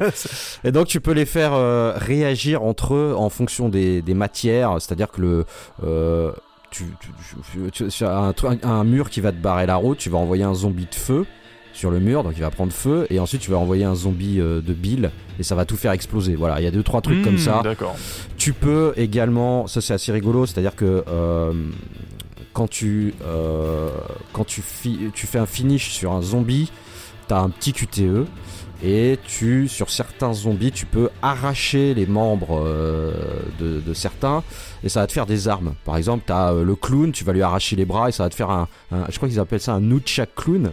Tu vois Ninja donc- Clown Oh Non. putain, il existe ce jeu Ils ont fait. C'est la- C'est Ninja Clown que par les JDG, le Ah vrai. non mais c'est définitif, hein, tu m'as trop vendu le jeu, moi je l'achète direct. Attends, je suis en Ah train de le bah, chercher sur eBay là, il est pas trop Oh, cher bah, en plus, moi je le bah, ça, ça doit être 5 balles. hein.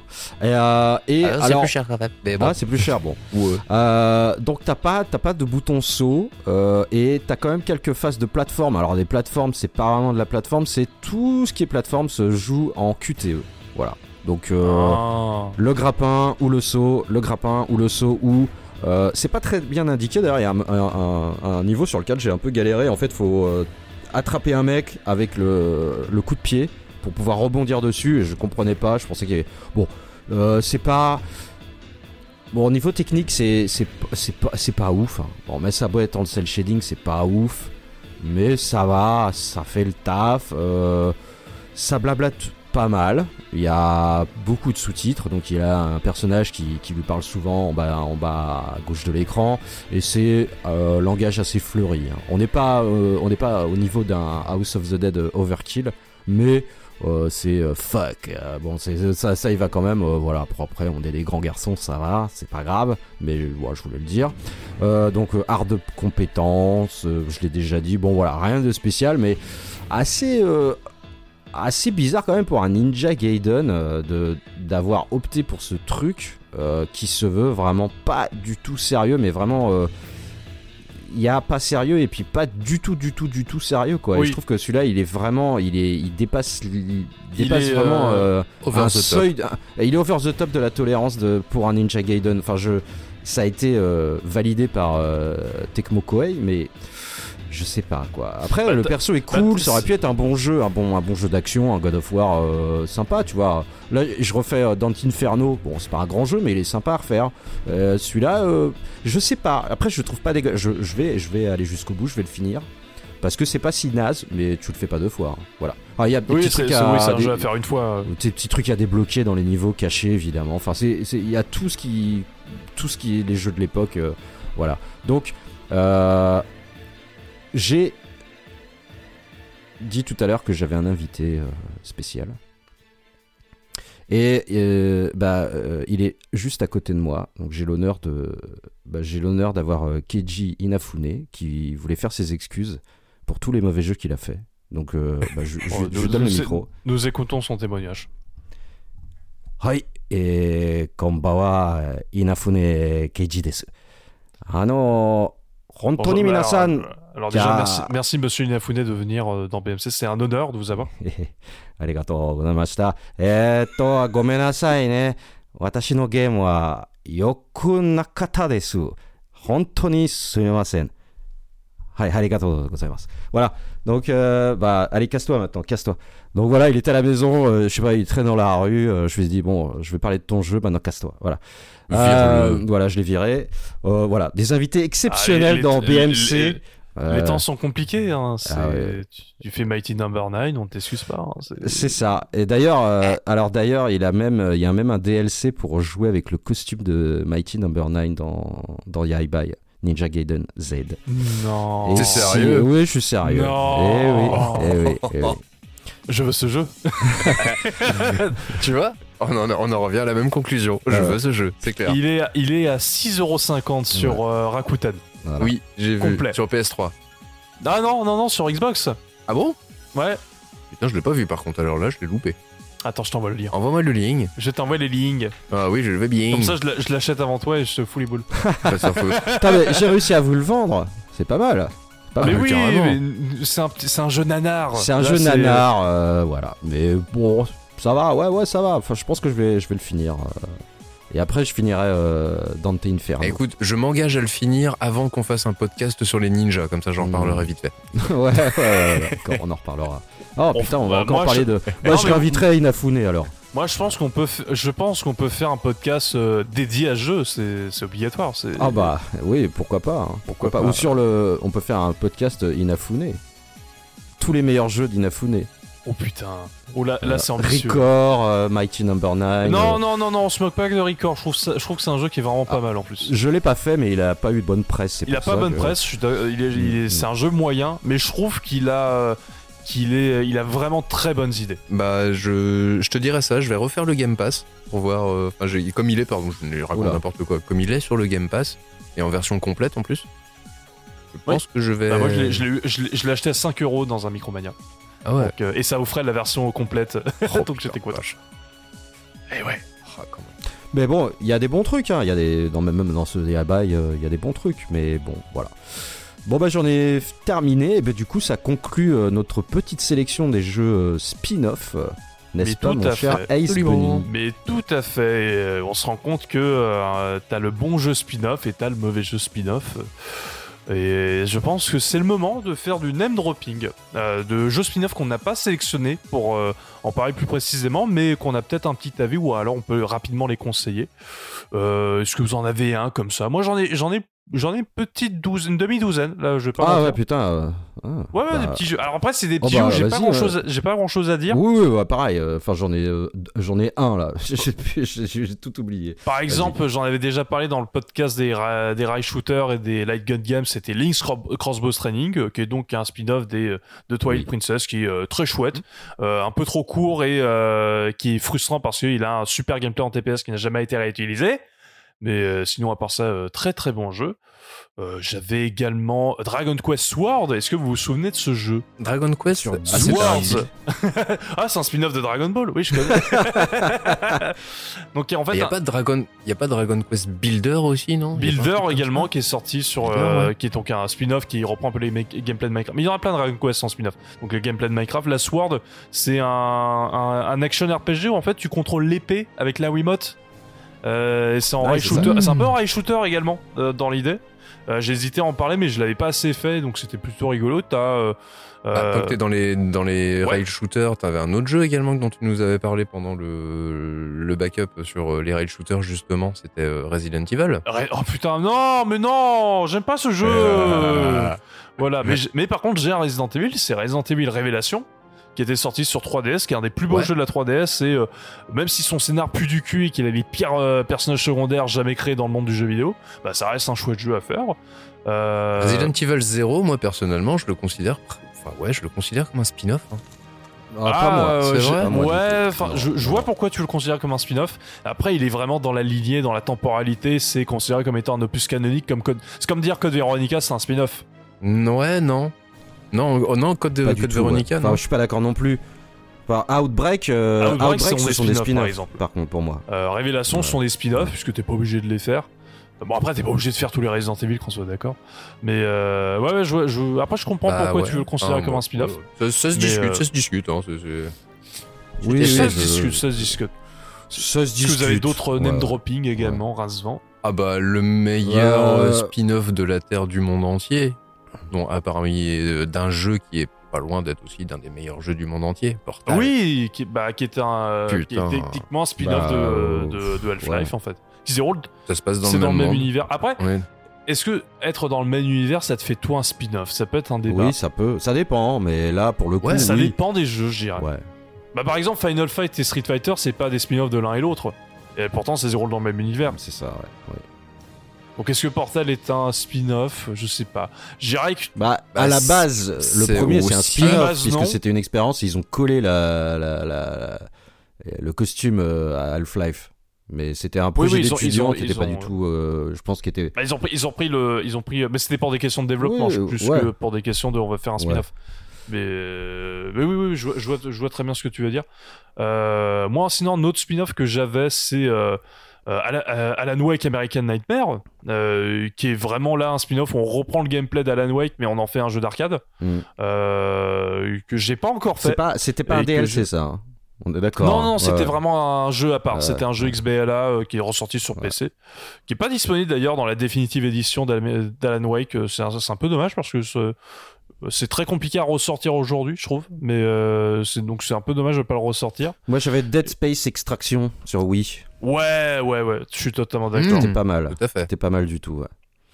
Bah là, dans l'idée de tu prends un jeu, tu prends une licence et tu changes totalement de gameplay en fait. Je pense qu'il y en a eu pas mal sur Wii parce que justement ils pouvaient pas se permettre d'avoir les mêmes gameplays. Du coup, ils ont fait des expériences un peu différentes et peut-être des... il y en a eu plus des spin-offs. Après, j'en ai Bah, sur Wii, j'avais que celui-là. Bon. Là, tu, tu m'en fais penser à un, il faut que je le continue, c'est euh, Silent Hill Shattered Memories, qui- J'allais demander, à votre avis, c'est un spin-off ou Pour pas moi, ça? Parce que tu joues le même personnage. Bah, pour moi, même. pour joues- moi c'est ouais, je vois pourquoi tu veux dire pas forcément spin-off, mais après c'est vraiment un, un Ouais. Silent Hill qui a un gameplay vraiment atypique pour la licence. Ouais, mais on est proche du remake pratiquement.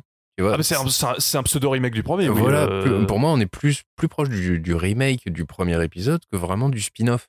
On, on- on joue le même personnage, on, on joue à Harry Mason, si je dis pas de conneries. Harry Mason, c'est ça, ouais. Donc on joue le même personnage en fait au final et on vit les mêmes événements, mais on ne les. L'interprétation est différente. pourquoi tu veux pas le tu, tu le considères pas comme un spin-off. Ouais. Ouais, je, non, j'arrive pas, j'ai- du mal à, à le considérer. Mais j'ai eu pas mal de jeux, moi, en fait, où je me dis, bah si, ça c'est un spin-off, et puis en y réfléchissant, je fais. euh, bah, Par exemple, pas. toutes les licences dérivées qui sont devenues leur propre licence. euh, Par exemple, ouais, mais tu vois, par exemple, un Super Mario RPG. Spin-off ou pas spin-off? Bah, spin-off. Bah spin-off? Ah ouais, spin-off pour moi. Ouais. Et après, ça a donné sa pro- ses propres licences avec Paper Mario et Mario et Luigi. hein. Par Ah exemple, bah voilà. Mario et Luigi, c'est- c'est c'est pas un spin-off puisque c'est sa propre Ou licence. pire encore, si on reste chez Nintendo, tu vois, Wario. Autant Wario, euh, Wario Land, euh, donc euh, Super Mario Land 3. 3 Wario Land ouais, sur Game Boy. Autant je considère ça comme un spin-off. Mais il, il a Autant- quand même le nom Mario Land 3. Ouais, ouais, il c'est comme Yoshi's. Island où c'est Mario World 2 par exemple. Oui, mais après c'est. Ils sont relous avec leur. Mais par, mais par contre, euh, est-ce que un. Comment il s'appelle WarioWare le personnage reste un spin-off? Enfin. euh, Pour moi, c'est- bah si, pour moi, c'est sa propre licence. Mais pour moi, c'est sa propre licence.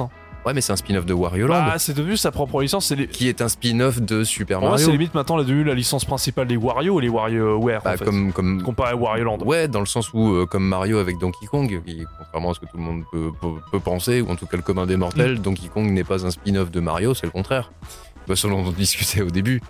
Euh, Ouais, ouais, mais c'est ça, c'est là où tu te rends compte qu'en fait, Mm. les jeux dérivés, c'est devenu vraiment. C'est comme Mario Kart. Maintenant, Mario Kart, c'est au-dessus déjà en termes de vente que les Mario Ah oui. 3D, les Mario, les Mario, les Super Mario en Ouais, et fait. puis d'autant plus que c'est euh, la référence en matière de jeux, euh, de jeux multi. Ça crée son genre, ouais. Voilà, ça- Le genre du, Le du Mario Kart racing. Luigi, Luigi Mansion, c'est un spin-off de Mario. euh, de Mario. Ouais, mais c'est Ouais. devenu sa propre licence maintenant. Ça aurait, ça Oui. aurait été un spin-off si ça avait été resté au premier, quoi. voilà. Shadows the Hedgehog, ça, t'es sûr, c'est un spin-off. De merde en plus, mais c'est un spin-off. De quoi? Shadow. Shadow the Hedgehog. Le jeu, Sony, euh, le jeu se basait sur le personnage Oui, euh, oui, tout non, mais dark je- de Sonic. je- ça y est, je, c'est avec ses patins roulettes et sa mitraillette. Voilà, euh, c'est ça. Voilà. Super, super, super les gars. La meilleure époque de Sega. par, ex- par exemple, j'avais pensé, je- par exemple, j'avais pensé à Daxter euh, sur PSP que j'avais déjà parlé sur le podcast PSP. Pour moi, ça- toi, c'est Ouais, ça, c'est- Est-ce que ça- ça- ça- Oui, ça, c'est un, un spin-off. Ouais. ouais, ouais, ouais. Parce que tu prends un, un Alors- personnage et tu le transposes dans une nouvelle histoire. C'est un, un stand, on appelle ça un standalone, hein, donc limite c'est ouais comme. Alors, je, je fais juste une pause parce qu'en fait, Malone, quand t'as dit ouais, ouais, ouais, t'avais une voix plus grave que d'habitude. J'ai eu trop peur. J'ai cru qu'il y a quelqu'un qui était venu. Ah, mais Ah, mais là, euh, j'ai la, voix, mais j'ai la voix déchirée, quoi. J'ai cru qu'on est. J'ai cru qu'il y a quelqu'un qui s'était rajouté. Genre, putain, on a un invité Euh. depuis le début. Alors, la deuxième invité. Bonsoir. Ah, non, c'est Jean-Pierre. Mariel. Salut, c'est Jean-Pierre Mariel. Ah, Alors les, alors les culs, ça va bien, on s'éclate. Ah, le con, putain. Bon, je finis, je finis comme ça. euh, euh, Jean-Pierre Mariel, ok Oh, j'a- J'adore, j'a- j'adore votre émission. Elle est géniale. Oh, Elle est oh géniale. là là, plus jamais. Oh si. oh. Et puis toi, eh, oh ce cul là, ce cul. Oh. Oh, mes petits bouchons, euh, je trouve ça génial. Oh ouais. Ah ouais. Très je, vais me, coiffer la moustache. Et Monsieur Marial, est-ce que vous avez un spin-off? Alors moi, j'avais noté euh, EX Troopers de Capcom, qui était un, un- qui est un spin-off de, de, de Lost Planet. J'arrête. Euh, qui est sorti oh. uniquement au Japon et, euh, et vachement bien. hein. C'est Lost Planet mais en cel shading avec euh, façon euh, manga.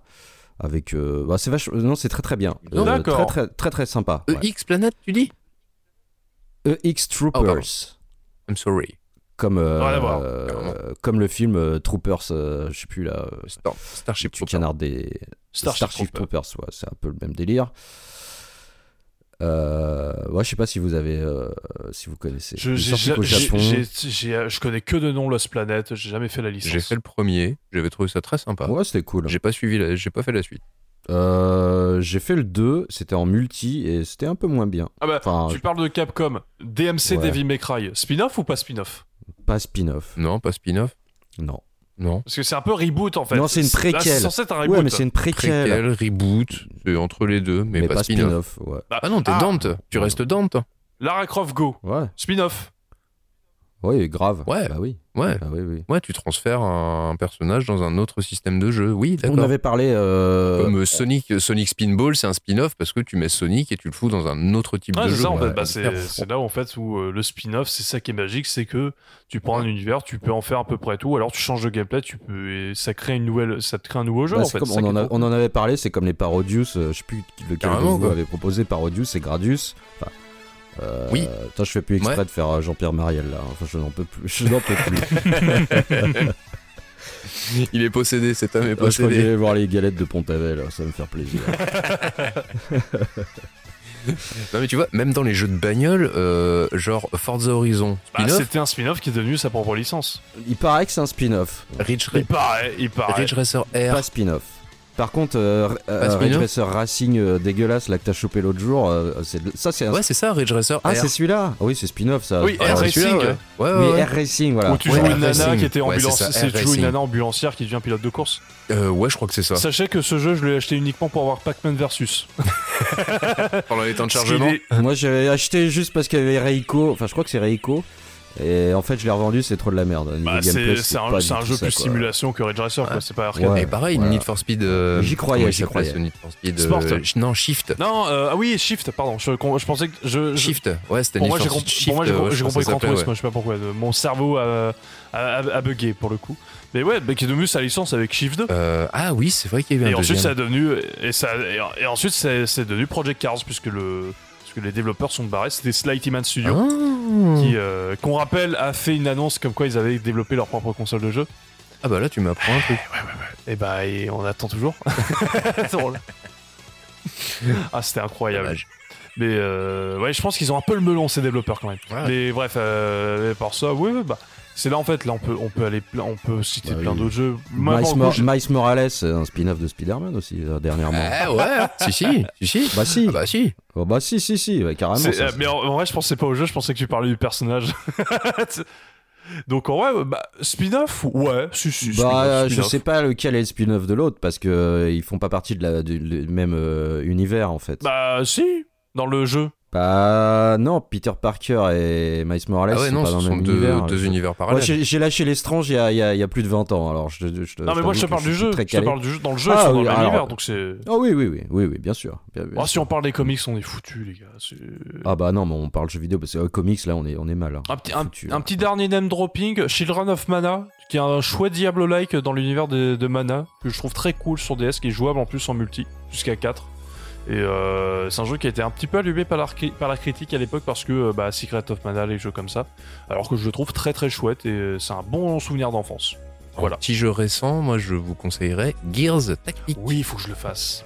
Sincèrement, c'est super bien, c'est hyper accessible et c'est vachement bien. C'est hyper addictif cette connerie, c'est incroyable. C'est là où tu par, par exemple pour c'est là où je comprends pas, c'est que Sony et Microsoft ils ont plein de licences, ils pourraient faire plein de trucs, ils en font quasiment rien.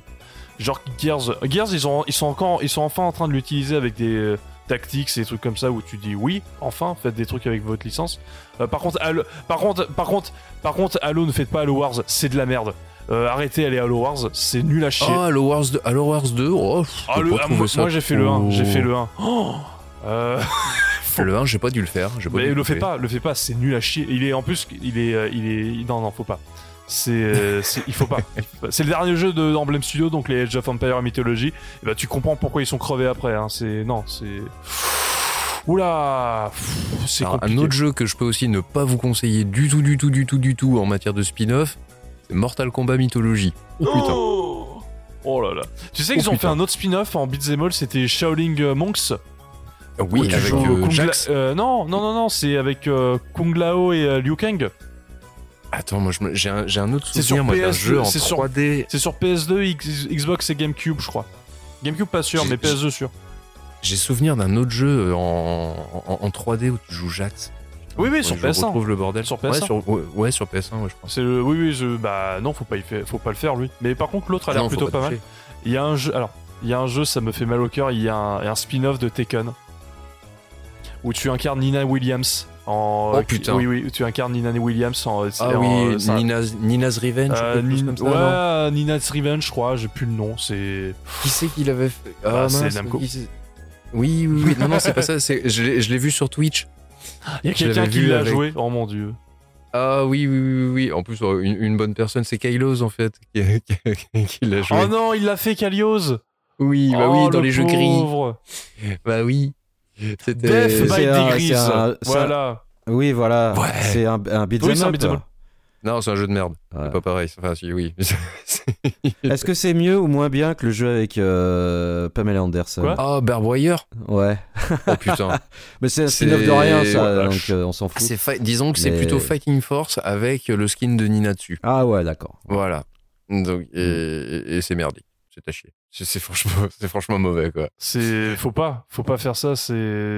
Non, faut que ça reste des jeux de combat, euh, les, les Taken. Faut pas que ça soit. Bon, allez, autre j'en ai, j'en ai un petit Ah ouais. dernier, personnellement, c'est euh, Un petit dernier dans le, dans le Allez, name. Canon Spike. euh, alors, c'est- Ah, avec Charlie. avec Charlie, Fighter 2. euh, Arthur de, de Ghost and Ghost et il y a Camille, il y a Megaman, euh, Rockman. euh, bon voilà, c'est un c'est un espèce de hack and slash euh, shmup.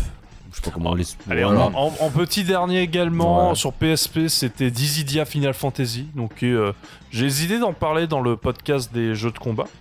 Euh, j'aurais été, ça aurait été bien parce qu'il y a des bonnes musiques, parce que c'est les musiques de FF.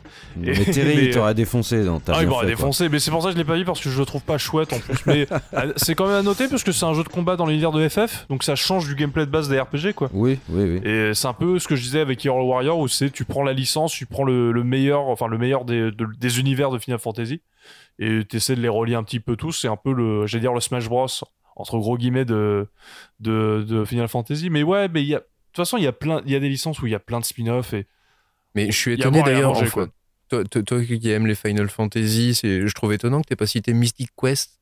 Bah oui.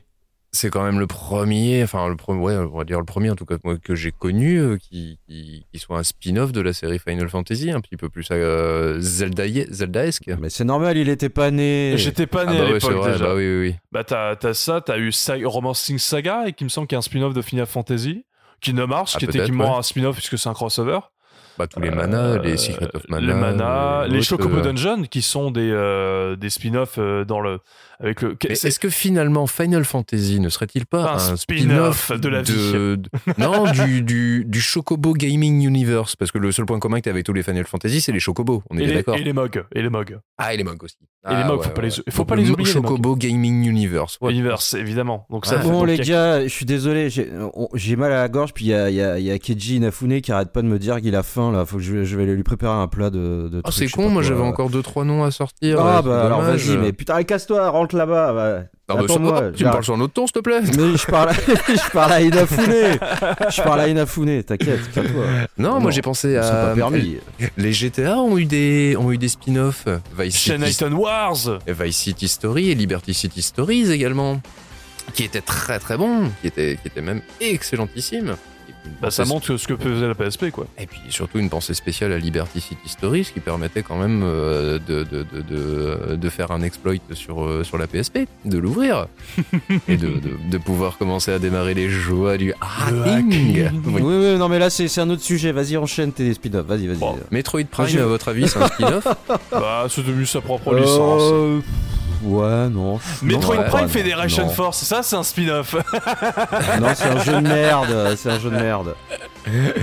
Qu'est-ce que j'avais d'autre encore dans ma petite pochette moi j'avais ah, si, j'en avais un. Excellent que je conseille très très fort, c'est euh, Old World, la fureur de l'étranger. C'est un FPS. Très Ah, bon jeu. oui, oui, C'est oui. moitié FPS, moitié TPS. Ah, oui. En fait, quand tu tires, c'est FPS. Quand tu te déplaces, c'est TPS. ok, ok. Je crois que je l'ai sur, le- je, sur Xbox. Oui, il est- ben, je crois que c'est une exclusivité sur Xbox euh, originale. Je crois pas. À l'origine, oui, ensuite c'est ressorti. euh.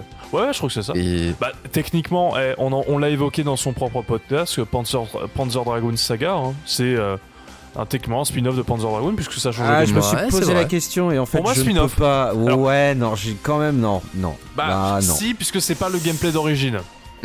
Ouais, mais pff, je- il s'inscrit dans la dans la dans la dans la lignée, dans la suite de l'histoire, Ouais, donc c'est pas après, un spin-off. après hein. Panzer Dragoon, certes, il y a une histoire, des trucs comme ça, mais c'est des jeux d'arcade à l'origine, enfin des jeux typés arcade, donc euh, Ouais. l'histoire, ça se discute, Ouais. ça se discute. ça se discute, je suis d'accord. Ouais, ouais. Et ouais, et, et autrement, en fait, j'en avais deux, trois. Enfin, j'en avais deux surtout. Déjà, j'en avais un autre, comme on a parlé de zombies toute la soirée, ou quasiment toute la soirée. On avait un Red Dead Redemption Nightmare qui était très marrant aussi.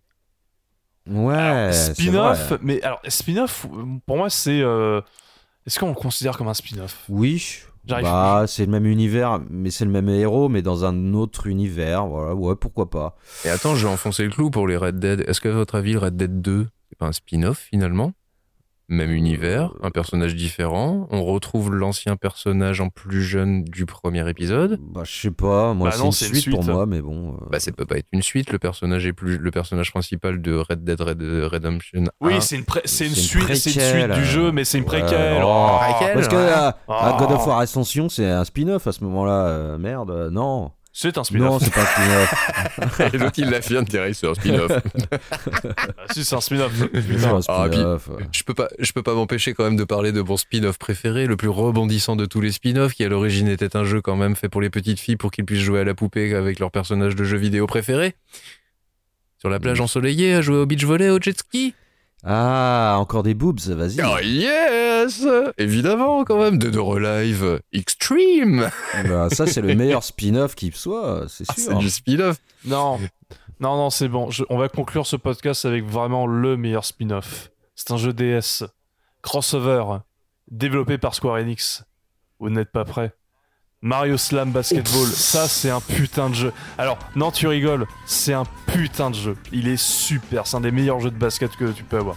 C'est du 3 contre 3 avec. euh, C'est en gros, c'est euh, c'est Mario Kart mais, mais en Non, basketball. le meilleur C'est jeu de basket, c'est Double Dribble. Mais on s'en bat les couilles de ton double dribble de mes couilles. Et je biperai pas. Bon, Non, c'est Basketball Nightmare sur Master System. Fait ta mère qui va écouter le podcast, je m'en fous, moi, tu sais. hein. Pardon, maman. Et puis, bah tiens, euh, allez, allez, allez, messieurs. Bon, je crois qu'il est temps de conclure. Il est temps de euh, je crois que conclure. là, ça part en, la- ça part en couille. Allez, un, un dernier. petit dernier, un petit dernier. Celui-là quand même c'est le plus exceptionnel de tous les spin-offs parce Ah, c'est comment un jeu vidéo qui est un spin-off d'un pas jeu vidéo. Hunter the Matrix, Ah oui, c'est- spin-off d'un Mais film. dégage avec tes idées de merde, c'est nul, c'est pas un spin-off. c'est- Je voulais faire plaisir à Ace en plus, il fait la collection des Hunter Mais the faut Matrix. pas lui faire plaisir, euh, il est méchant et pas sympa. non, je le valide. Je, je le valide techniquement. C'est un spin-off des films, puisque scénaristiquement, il est relié. Bon, bah t'as fait plaisir, t'es content, on peut finir, ça y est. Ah, ça va Strepsil, là, c'est bon. Bon, c'est sur ces mots où on perd enfin Malone. Nous allons pouvoir reprendre le podcast en se vent et le refaire à notre sauce et parler que de Xbox. Ah. Ah. Bon, on parlera de Saturn quand même à une date anniversaire, tu vois. genre. Oui, oui, pour lui rendre hommage, évidemment. Toi, c'est, on fera Malone dix ans après. Ouais, c'est clair. Tu peux nous repasser Jean-Pierre Mariel, s'il te plaît, euh, Malone On a une pla- on a peut-être une proposition à lui faire. là, bah oui les garçons, oui les garçons. on trouve vraiment plus sympa avec Malone. C'est Malone, euh, il parle que de Saturne. Faut au moins tu parles pas. Il est surfait ce garçon, Il est là, il a une belle moustache et regardez-moi ce torse avec ses poils là, c'est beau ça, ça c'est beau. Bon, On parle de Mario là. non, on parle Ah. de Jean-Pierre. Bon, mot de la Ah. fin les gars. Le mot de la fin, ce sera. C'est mon mot de la fin. J'en ai pas trop. Ça. Bah c'est ça, ça, ça. Ce sera. Mais mon mot de la fin, ce sera. Euh... You spin me round, round, spin me round, round. ok, c'est bon ça. C'est bon ça. Euh, bah moi ça sera... Sumimasen. Merci Inafu. Inafune, c'est quoi votre dernier mot? Gomenasai. Hontoni gomenasai. Malone, c'est quoi ton dernier mot? Casse-toi, Inafune. Et Razvan, c'est quoi ton dernier mot? Doudoune. Je sais pas pourquoi, j'ai envie. J'aime bien ce mot doudoune. Très bien. Et bah, mettez vos doudounes, rentrez chez vous, le podcast est terminé. Merci de, de- de nous avoir écoutés. Merci à vous d'avoir animé, co-animé ce podcast avec moi. J'ai cru qu'on n'allait pas s'en sortir et au final, on a fait un très chouette podcast à enregistrer en tout cas. J'espère qu'il il a été agréable à écouter. On vous dit à la prochaine pour un nouveau podcast, soit un BMC, soit un memory card. Et ben, merci beaucoup et à la prochaine À bientôt Salut, salut, Ciao, ciao, ciao. bye bye, ciao, ciao, ciao.